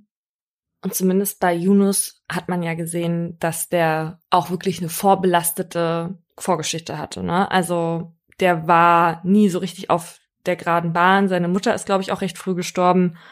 Und würde mich jetzt auch wundern, ehrlicherweise, wenn man aus so einem komplett heilen Umfeld kommt. Natürlich mhm. gibt es das auch, aber ja. Ja, besonders bei den BeschaffungstäterInnen, ne, die sich halt mhm. halt irgendwie schnell Geld brauchen, weil sie Drogen nehmen oder irgendwelche ja, Süchte haben. Und vor, vor solchen hätte ich aber auch am meisten Angst. Ja. Weißt du, weil den ist es ja dann auch egal. Das ist nicht gut durchdacht und so. Überhaupt so vor Stümperarbeit, ne? Also. Egal in welcher. ja, ich weiß, aber ja. nee, aber wenn die dann die Kontrolle verlieren, weil ja. dann irgendwas nicht so läuft wie gedacht, ne? Und das denke ich halt ist bei so BeschaffungstäterInnen dann eher mal der Fall, weil sie das ja auch gar nicht planen, sondern dann einfach irgendwo einsteigen oder so. Ja. ja. Und es ist tatsächlich ja auch so, dass diese großen Banküberfälle und Bankraub gar nicht so häufig vorkommen. Viel eher passiert das irgendwie in den eigenen Wohnungen wie bei Hilde und Walter. Laut PKS gab es 2020 deutschlandweit über 2200 Überfälle in Wohnungen und dagegen aber nur 80 Überfälle auf Geldinstitute. Und die Zahlen, was Banken angeht und so, die sind in den letzten Jahren dann auch noch mal krass zurückgegangen. Das liegt zum Teil auch daran, dass die Sicherheitsvorkehrungen halt immer besser werden. Also die Kameras werden besser. Wir wissen mittlerweile, dass man TäterInnen anhand der guten Kameras auch am Gang ausmachen kann. Mhm. Ne? Wir wissen von diesen Alarmknöpfen unter der Theke und es gibt auch diesen Schutznebel. Da drückt jemand auf einen Knopf und dann sieht man einfach gar nichts mehr. Geil. Und dann gibt's natürlich auch diese Seriennummern auf den Geldscheinen und diese Geldscheine, die extra präpariert werden und sich dann nach einer Zeit verfärben. Und irgendwelche Vorkehrungen, dass die Computer erst nach einer Minute das Geld rausgeben, damit die nicht so schnell mit dem Geld abhauen können und, und, und. Ne? Was ich mich so ein bisschen gewundert habe, ist, dass auch der klassische Handtaschenraub zurückgegangen ist. Wieso wundert dich das? Na, haben wir eine Ahnung, woran das liegen kann? Ja. Also, ja? Dass du kein Bargeld in deiner Tasche mehr hast, wie früher. Die meisten Leute haben ja nur ihre Karten dabei. Aber Handys auch. Und Handys sind mittlerweile viel teurer als früher. Das stimmt. Aber so, ich weiß nicht, wie es bei dir ist, aber bei mir, ich leg mein Handy, ich habe das so rumfliegen überall und auch offen in meinem, man könnte einfach nur reingreifen und es rausnehmen. Jeder Arsch hat ein iPhone. Und mich wundert total, dass das nicht öfter passiert, dass die einem einfach aus der Hand gegriffen werden. Ja. Weil man ist ja mit dem Ding ständig auf der Straße unterwegs. Also das wundert mich. Und hält's ja auch nicht so fest, ja. Nee, du hältst es gar nicht fest. Also da würdest du doch niemals in dem dich da so festklammern, wenn genau, du gerade bei ja. WhatsApp schreibst. Ja. Ja, es muss daran liegen, dass eh jeder schon eins hat. Das Ach, ist nicht. Und dann meinst du, dann brauchen die nicht noch ein zweites, die Räuber. Oder was? Ja. Ja, also ich weiß nicht, wie viele gebrauchte iPhones gekauft werden, aber gefühlt ist der Markt ja schon gesättigt. Aha. Aber generell bezüglich ausgeraubt werden, auch was so die finanziellen Folgen angeht, also immer lieber wäre mir ein Bankraub, als jetzt zu Hause ausgeraubt Ja, werden. klar. Ja. Okay, aber Moment. Alles Geld auf deinem Konto ist weg oder zu Hause ausgeraubt werden. Rechnen. Wie viel sind die Meinst du Möbel? jetzt nur finanzielle Folgen oder was? Nein. Generell Ja. trotzdem immer alles von der Bank weg natürlich. Ja? Ob ich ein Leben lang Trauma haben will oder ob mein Geld weg ist, das eh jetzt nicht mega, mega viel ist, dann ja, Zaugeld. Ja, sehe ich, glaube ich, auch so. Und ich denke auch, dass man das nie mit Geld aufwiegen kann, was man von einem Raubüberfall für psychische Folgen davon tragen kann. Und dazu haben wir heute mit Dr. Leon Windscheid gesprochen, der uns nachher auch noch erzählen wird, wie man mit solchen Situationen wieder lernt umzugehen, wenn man jetzt beispielsweise Opfer eines Raubüberfalls geworden ist. Aber erstmal, Leon, Laura und ich, wir haben zur Vorbereitung auf die Folge Erfahrungsberichte gelesen von Opfern und die berichteten von einem großen Gefühl der Hilflosigkeit während der Tat, aber vor allem auch danach. Wieso ist das so? Dazu vielleicht mal ein Begriff, der so ganz inflationär benutzt wird, hast du bestimmt auch schon mal gehört. Trauma. Hm. Ein Trauma ist etwas, was man erlebt, also es ist ein traumatisches Erlebnis. Und das ist dann, wenn wirklich krasse Erfahrungen gegeben sind, sowas wie eine Vergewaltigung, wie eine Naturkatastrophe, ein Krieg, Folter oder eben auch ein Raubüberfall. Also nicht die klassischen Krisen, die zum Leben gehören. Man hat eine Scheidung, die man durchmachen muss oder man kriegt eine Kündigung, sondern wirklich etwas, was bei den meisten Menschen Todesangst auslösen würde. Mhm. So, und wenn ich dieses traumatische Erlebnis habe, dann kann ich etwas danach bekommen, was ich dann tatsächlich habe, und zwar die sogenannte posttraumatische Belastungsstörung. Und die besteht eben aus verschiedenen Symptomen. Unter anderem, dass die Leute so anhaltend negative Überzeugungen haben. Ne? Die ganze Welt will mir Böses, ich kann niemandem mehr trauen, ich bin vielleicht selber schlecht, mein Hirn ist jetzt ruiniert nach dieser Erfahrung. In solchen Gedanken kann man dann unglaublich hängen bleiben. Was auch noch ganz, ganz, ganz typisch ist, und das ist eigentlich das besonders Gemeine, dass man das Traumatische wiedererlebt. Ja, kannst du dir das vorstellen, wie bei so, einem- wie bei so einem Flashback oder wie beim Albtraum, dass du wirklich ganz realistisch nochmal diese Szene durchlebst. Nicht wie in der Vergangenheit, sondern als wäre die im Hier und Jetzt. Und ich finde, wenn man sich das ein Stück weit mal so vergegenwärtigt, dann kann man sich, glaube ich, ausmalen, was das für ein Ballast ist, den du mit deinem Kopf, in deinem Kopf rumschleppen kannst, wenn du so eine traumatische Erfahrung gemacht hast und danach eine posttraumatische Belastungsstörung entstanden ist. Das muss aber nicht immer so sein, zeigt uns ein Beispiel, und zwar Kim Kardashian. Kim ist 2016 in Paris zur Fashion Week. Diesmal hat sie all ihre Juwelen dabei. In Paris dachte sie, müsste sie das Beste vom Besten tragen, erzählte David Letterman in seiner Netflix-Show. Eine Woche zuvor hat ihr ihr damaliger Mann Kanye einen Ring gekauft.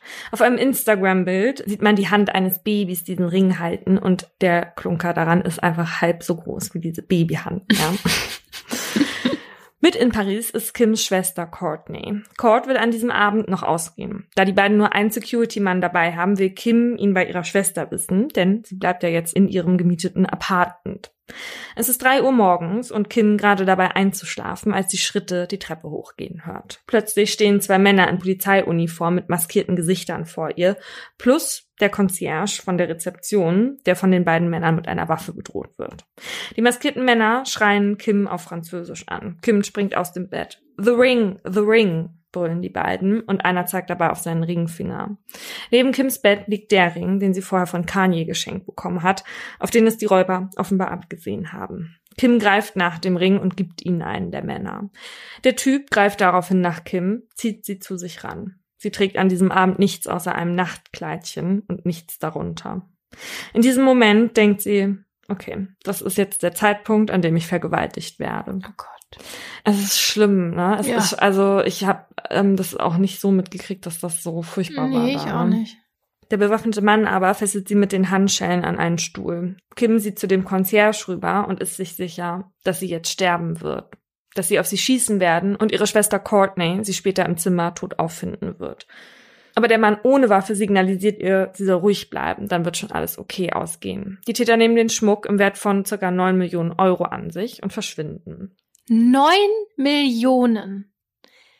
Das hat sie einfach im Flugzeug mitgenommen. Das sind die Kardashians. Die fliegt ja nicht in der Lufthansa mit all den anderen. Das ist ein Privatjet. Nee, aber warum? Nein, ich finde das neun Millionen. Das ist ihr gesamter Schmuck gewesen. Sie hat ihren gesamten Schmuck. Ja, sie hat gesagt, sie hat alles, also all die guten Stücke, die sie hat, hat sie da mitgenommen, weil sie dachte, in Paris muss das alles gezeigt Wie werden. viele Stücke waren das? Das da neun.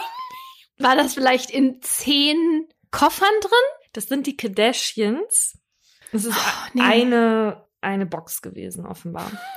Also es ist ein anderes Leben, als wir es führen, Laura. Das musst du. Das ist so.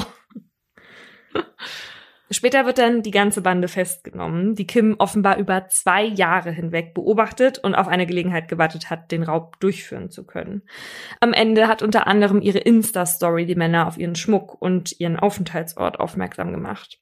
Kim hat deswegen dann starke Schuldgefühle und stellt ihr ganzes Leben in Frage und auf den Kopf. Sie postet wochenlang nichts mehr auf Social Media, kann nachts nicht mehr schlafen, hat Angststörungen und kann aus Sorge dann halt auch nicht mehr in Restaurants gehen und ihre Kinder alleine zu Hause lassen. Kim hat jetzt nicht längerfristigen Schaden davon getragen, sagt sie selbst und und das wollen wir auch nochmal mit Leon besprechen, sagt später in einem Interview sogar, dass sie froh ist, dass ihr das passiert ist und nicht ihren Geschwistern, weil sie der Meinung ist, dass sie die Stärkere ist und dass ihre Schwestern das nicht so gut durchgestanden hätten. Ich muss ein Stück weit schmunzeln, weil das, glaube ich, ganz, ganz viele von uns dann so als Held oder Heldin nachher gar nicht einfach behaupten würden, sondern ich glaube, dass die meisten vielleicht auch wirklich davon überzeugt wären. Und das ist ein Trugschluss. Was übrigens sehr spannend ist, auch nochmal um das Thema Trauma damit zu verbinden. Denn die aller, allermeisten Menschen erleben in ihrem Leben ein Trauma, mindestens eins. So um die 80 Prozent der Menschen machen traumatische Erfahrungen. Also das heißt, die haben irgendwas Krasses mal irgendwann erlebt. Und der ganz, ganz große Teil, weil du kannst ja in unserer Gesellschaft umgucken, kommt damit weitestgehend gut zurecht. Das Stichwort dazu ist Resilienz, also die psychische Widerstandsfähigkeit. Mir passiert irgendwas Schreckliches, ne? irgendwas haut mir voll mit dem Schicksal in die Magengrube. Ich erlebe einen Raubüberfall, eine sexualisierte Gewalt. Und nichtsdestotrotz gehen um die, das ist nicht ganz sicher zu sagen, zwischen 30 und 60 Prozent der Menschen danach einfach so weiter durchs Leben. Obwohl die ganz, ganz heftige Erfahrungen gemacht haben, passiert im Grunde nichts. Und das würde ich sagen, ist hierbei auch ein Punkt, den man berücksichtigen sollte. Bevor Kim jetzt denkt, zum Glück ist den anderen nichts passiert, weil die wären ja bestimmt total fertig danach gewesen, sollten wir uns mal alle vergegenwärtigen, dass die meisten Menschen auch durch sehr, sehr krasse Erfahrungen gut durchgehen. Ja, ich glaube, das kommt natürlich auf die Person an, aber auch, was einem passiert ist. Ne? Einige würden vielleicht ein großes Trauma von einem Verkehrsunfall davon tragen, werden aber bei einem Raubüberfall beispielsweise jetzt total cool, aus welchen Gründen auch immer. Wie ist das denn bei dir, wenn du jetzt, also versetz dich mal die Situation rein. Du bist irgendwie in deinem, in deinem Hotelzimmer abends zu Hause, denkst an nichts Böses und dann wirst du so krass überfallen. Ich persönlich frage mich dann immer, wird man da so zum Helden? Weißt du, dass man so, dass man vielleicht in so einem Moment, wo die, wo die Verbrecher kurz Schwäche zeigen, dass man dem einen eine reinhaut und dann ganz schnell rausrennt, während der andere dem noch helfen möchte, wie in so einem Actionfilm und dann irgendwie die Polizei Ja. ruft. Glaubst du, das schafft man oder ist, bist du, bist, wärst du da anders? Auf gar keinen Fall. Ich würde alles machen, was die mir sagen. Ich würde mich äh, auf den Rücken legen, so wie mein Hund das normalerweise macht, wenn der irgendwelche stärkeren Tiere sieht und genauso würde ich mich verhalten. Hättest du den Mut, dich zu nein, regen? nein, nein, nein. Ich glaube, ich, glaub, ich wäre genau wie du, dein Hund. Aber in meinem Kopf gibt's immer so diese Fantasie, dass man, wahrscheinlich habe ich zu viele so Liam Neeson und, und andere Bruce Willis Action, Actionfilme geguckt und dann will der Held in mir irgendwie mal die Szene haben, wo er das beweisen kann. Aber ich glaube auch, es gibt ja diese drei Angstreaktionen, Fight or Flight, das kennen die meisten, Kampf oder Flucht. Was viele nicht kennen, ist Mhm. eben dieses Freeze, das Einfrieren, dass man wirklich in so einer Schockstarre ist. Und ich befürchte, das wäre vielleicht auch das, was einem dann am meisten helfen würde in dem Moment. Was uns jetzt natürlich noch interessiert ist, wenn einem sowas Schlimmes wie ein Raubüberfall beispielsweise in der eigenen Wohnung oder auf dem Arbeitsplatz passiert ist und man Angst hat, da dann wieder hinzugehen. Was kann man denn machen, damit man sich wieder so fühlt wie vorher, damit man wieder zurück zum Status quo kommt eigentlich? Versetz dich mal rein. Deine Privatsphäre, dein, wo deine Sachen liegen, von Unterwäsche bis Tagebuch über Fotoalben. Da kommt jemand Fremdes rein, was ja erstmal ein tierisch gewaltsamer Akt ist. Und ich finde, wenn wir uns vorstellen, wie eng wir doch mit unserer Wohnung, mit unserem Zuhause auch verbunden sind, wie sehr das auch ein, ein Teil von uns ist, desto besser können wir uns vorstellen, dass da schon ein Stück weit jemand auch in uns rein einbricht, ne? um es mal so ein mhm. bisschen ähm, bildlich auch zu machen. So deswegen erstmal volles Verständnis für Leute, die dann sagen, boah, da, das fällt mir echt schwer, da jetzt wieder hinzugehen. Denn Ängste und auch das Thema Trauma und vor allem der Umgang später damit, wenn es zu einer Belastungsstörung kommt, das lebt ganz stark von Triggerpunkten, also Auslösern, die sagen, hier Hirn, spring an, hier ist doch schon mal was Schreckliches passiert, bekomme Angst, weil du kannst ja unser Hirn so vorstellen wie eine Vorhersagemaschine. Maschine. Ne? Warum hat die mhm. Natur uns dieses krasse, aufwendige Gehirn gegeben? Dieses Hirn ist da, um die Zukunft vorherzusagen. Jede Erfahrung, die du also gemacht hast, nutzt dein Hirn, um die Zukunft vorherzusagen. Und wenn du zum Beispiel in deinem Haus erlebt hast, dass da jemand eingebrochen hat, oder du warst äh, vielleicht nicht da, aber kamst später dann in diese Verwüstung rein, dann ist das was, was natürlich in deinem Kopf nicht nur abgespeichert wird, sondern was dein Hirn jetzt benutzen wird, um die Zukunft vorherzusagen. Und in diesem Moment, wenn sich sowas so richtig wie so eine dicke Stiefelspur im Schnee in deinen Kopf eingebrannt hat, ist es ganz, ganz wichtig, dass ich meinem Hirn die Chance gebe, umzulernen. Und dabei gibt es ein schönes Stichwort aus der Verhaltenstherapie und zwar Konfrontation. Ne? Die hm. Ängste, die wir haben, und das gilt für alle, äh, ob jetzt mit Trauma, mit Einbruch oder ganz woanders her, die wirst du nicht los, indem du denen ausweichst. Das heißt, das Ziel wäre, mich wirklich äh, den Ängsten zu stellen. Du stellst dich der Situation, die, die, die dich ängstigt, versuchst die aktiv zu durchleben, versuchst die Angst aufs Maximum hochzutreiben, mhm. nicht auszuweichen, das bis zum Ende durchzuziehen. Und dann lernt dein Kopf plötzlich, ich bin ja gar nicht gestorben. Ich bin ja noch nicht hm. mal ohnmächtig geworden, ne? Und hier stand jetzt auch nicht wieder einer mit einer Knarre und hat versucht, mir meinen Schmuck zu klauen. Und wenn ich das immer und immer wieder mache, das gilt für Vortragsangst, das gilt für soziale Ängste und das gilt natürlich auch für solche schrecklichen Erlebnisse, dann kann mein Kopf irgendwann nicht mehr anders, als dass er sich ein Stück weit daran gewöhnt. Und dann mhm. lässt Angst nach. Ja, das erinnert mich total an meine Reitstunde, wo ich zum ersten Mal vom Pferd gefallen bin, weil da hat die Reitlehrerin mich gezwungen, sofort wieder auf dieses Pferd zu gehen, obwohl ich solche Angst hatte. Ich war ja noch im Schock und am Heulen und dann hat sie mich aber gezwungen und ich fand das so schlimm. Aber das war mhm. der einzige Weg, weil hätte sie das nicht gemacht, ich wäre wahrscheinlich nie wieder zurückgekommen, ja. Ja, ja, ja. Ich habe eh das Gefühl, dass jetzt inklusive mir man die Angst so verteufelt und halt die, so wie du sagst, vom Pferd, ne, dass du dann sagst, nee, nee, das mache ich jetzt nicht mehr, sich dieser Situation nicht stellt und diese Angst dann dadurch nur noch größer macht. Ja. Allgemein gültig für alle und das hast du ja gerade auch beschrieben, ist im Prinzip so ein Bild von einem Wasserball. Stell dir vor, dass wir alle so ein bisschen in, im See stehen ne, und wir haben so einen Wasserball mit negativen Gefühlen in unserer Hand. Das kann Angst sein, das kann, können Scham sein, das können Schuldgefühle sein, Eifersucht und so weiter. Und was ganz, ganz viele Menschen machen und was ganz viele Menschen vor allem dann falsch machen, ist, dass sie diese negativen Gefühle nicht zulassen wollen. Ne? Wir leben in so einer Happiness-Gesellschaft, hier muss es einem immer gut gehen, wir wollen immer strahlen, gerade nach außen, so eine Stärke vielleicht auch vermitteln. Und dann drücken wir diesen Wasserball mit negativen Gefühlen runter, sodass den keiner, der sonst noch im See steht, sieht. Und das machen alle, ne? Und dann sind wir, wenn du mal einen Wasserball wie ich als Kind unter Wasser gedrückt hast, sofort damit beschäftigt, dass der anfängt hin und her zu eiern und je tiefer ich den drücke und je größer dieser Wasserball ist, umso mehr Kraft brauche ich dafür, umso schwieriger wird das. Und das gilt für negative Gefühle. Die blähen sich auf, wenn du versuchst, die wegzuschieben. Ja, und irgendwann hast du nachher Angst vor der Angst selbst, ne? Ja, das kann man so eine äh, Meta-Emotion nennen. Ne? Ich bekomme Gefühle zu meinen Gefühlen, dass ich dann sage, ey, ich verurteile mich dafür, dass ich mich schlecht fühle. Und dann fühle ich mich plötzlich quasi auf einer zweiten Ebene auch noch schlecht, weil eigentlich müsste es mir doch gut gehen und jetzt fühle ich mich schlecht. Anderes Beispiel nochmal auf Kim Kardashian bezogen. Stell mal vor, jetzt hört heute jemand hier mich sagen, ah, die meisten Menschen sind resilient ich aber vielleicht nicht. Und ich habe was Schlimmes erlebt und sitze jetzt da und denke, hä, bin ich jetzt nicht normal? Und jetzt fühle ich mich plötzlich schlecht, weil ich eben nicht resilient und stark bin an der Stelle. Und da möchte ich einfach allen den Druck nehmen. Menschen sind da total unterschiedlich. Resilienz kann sich im Laufe des Lebens verändern. Da sollte man also auf keinen Fall den, den Kopf in den Sand stecken. Aber das Schlimmste, was man eigentlich sich selbst antun kann, ist seine Gefühle zu bewerten und die negativen als etwas zu betrachten, wo man sagt, das ist Schwäche, das will ich nicht, das darf nicht sein, macht sie nur noch stärker. Apropos Leon.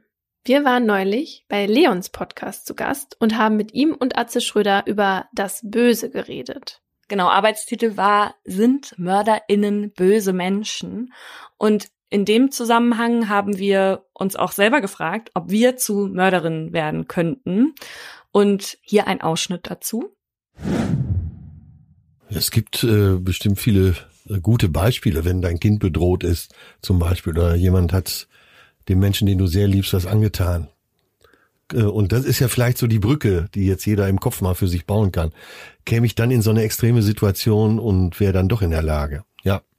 Aber ich würde, ich würde von mir sicher behaupten, was meine ich überhaupt nicht albern, sondern einfach, weil wir das genau das besprechen. Ich würde niemals Krebsmittel punchen, um mir eine Rutsche zu bauen. Und ich glaube, da soweit, also nee.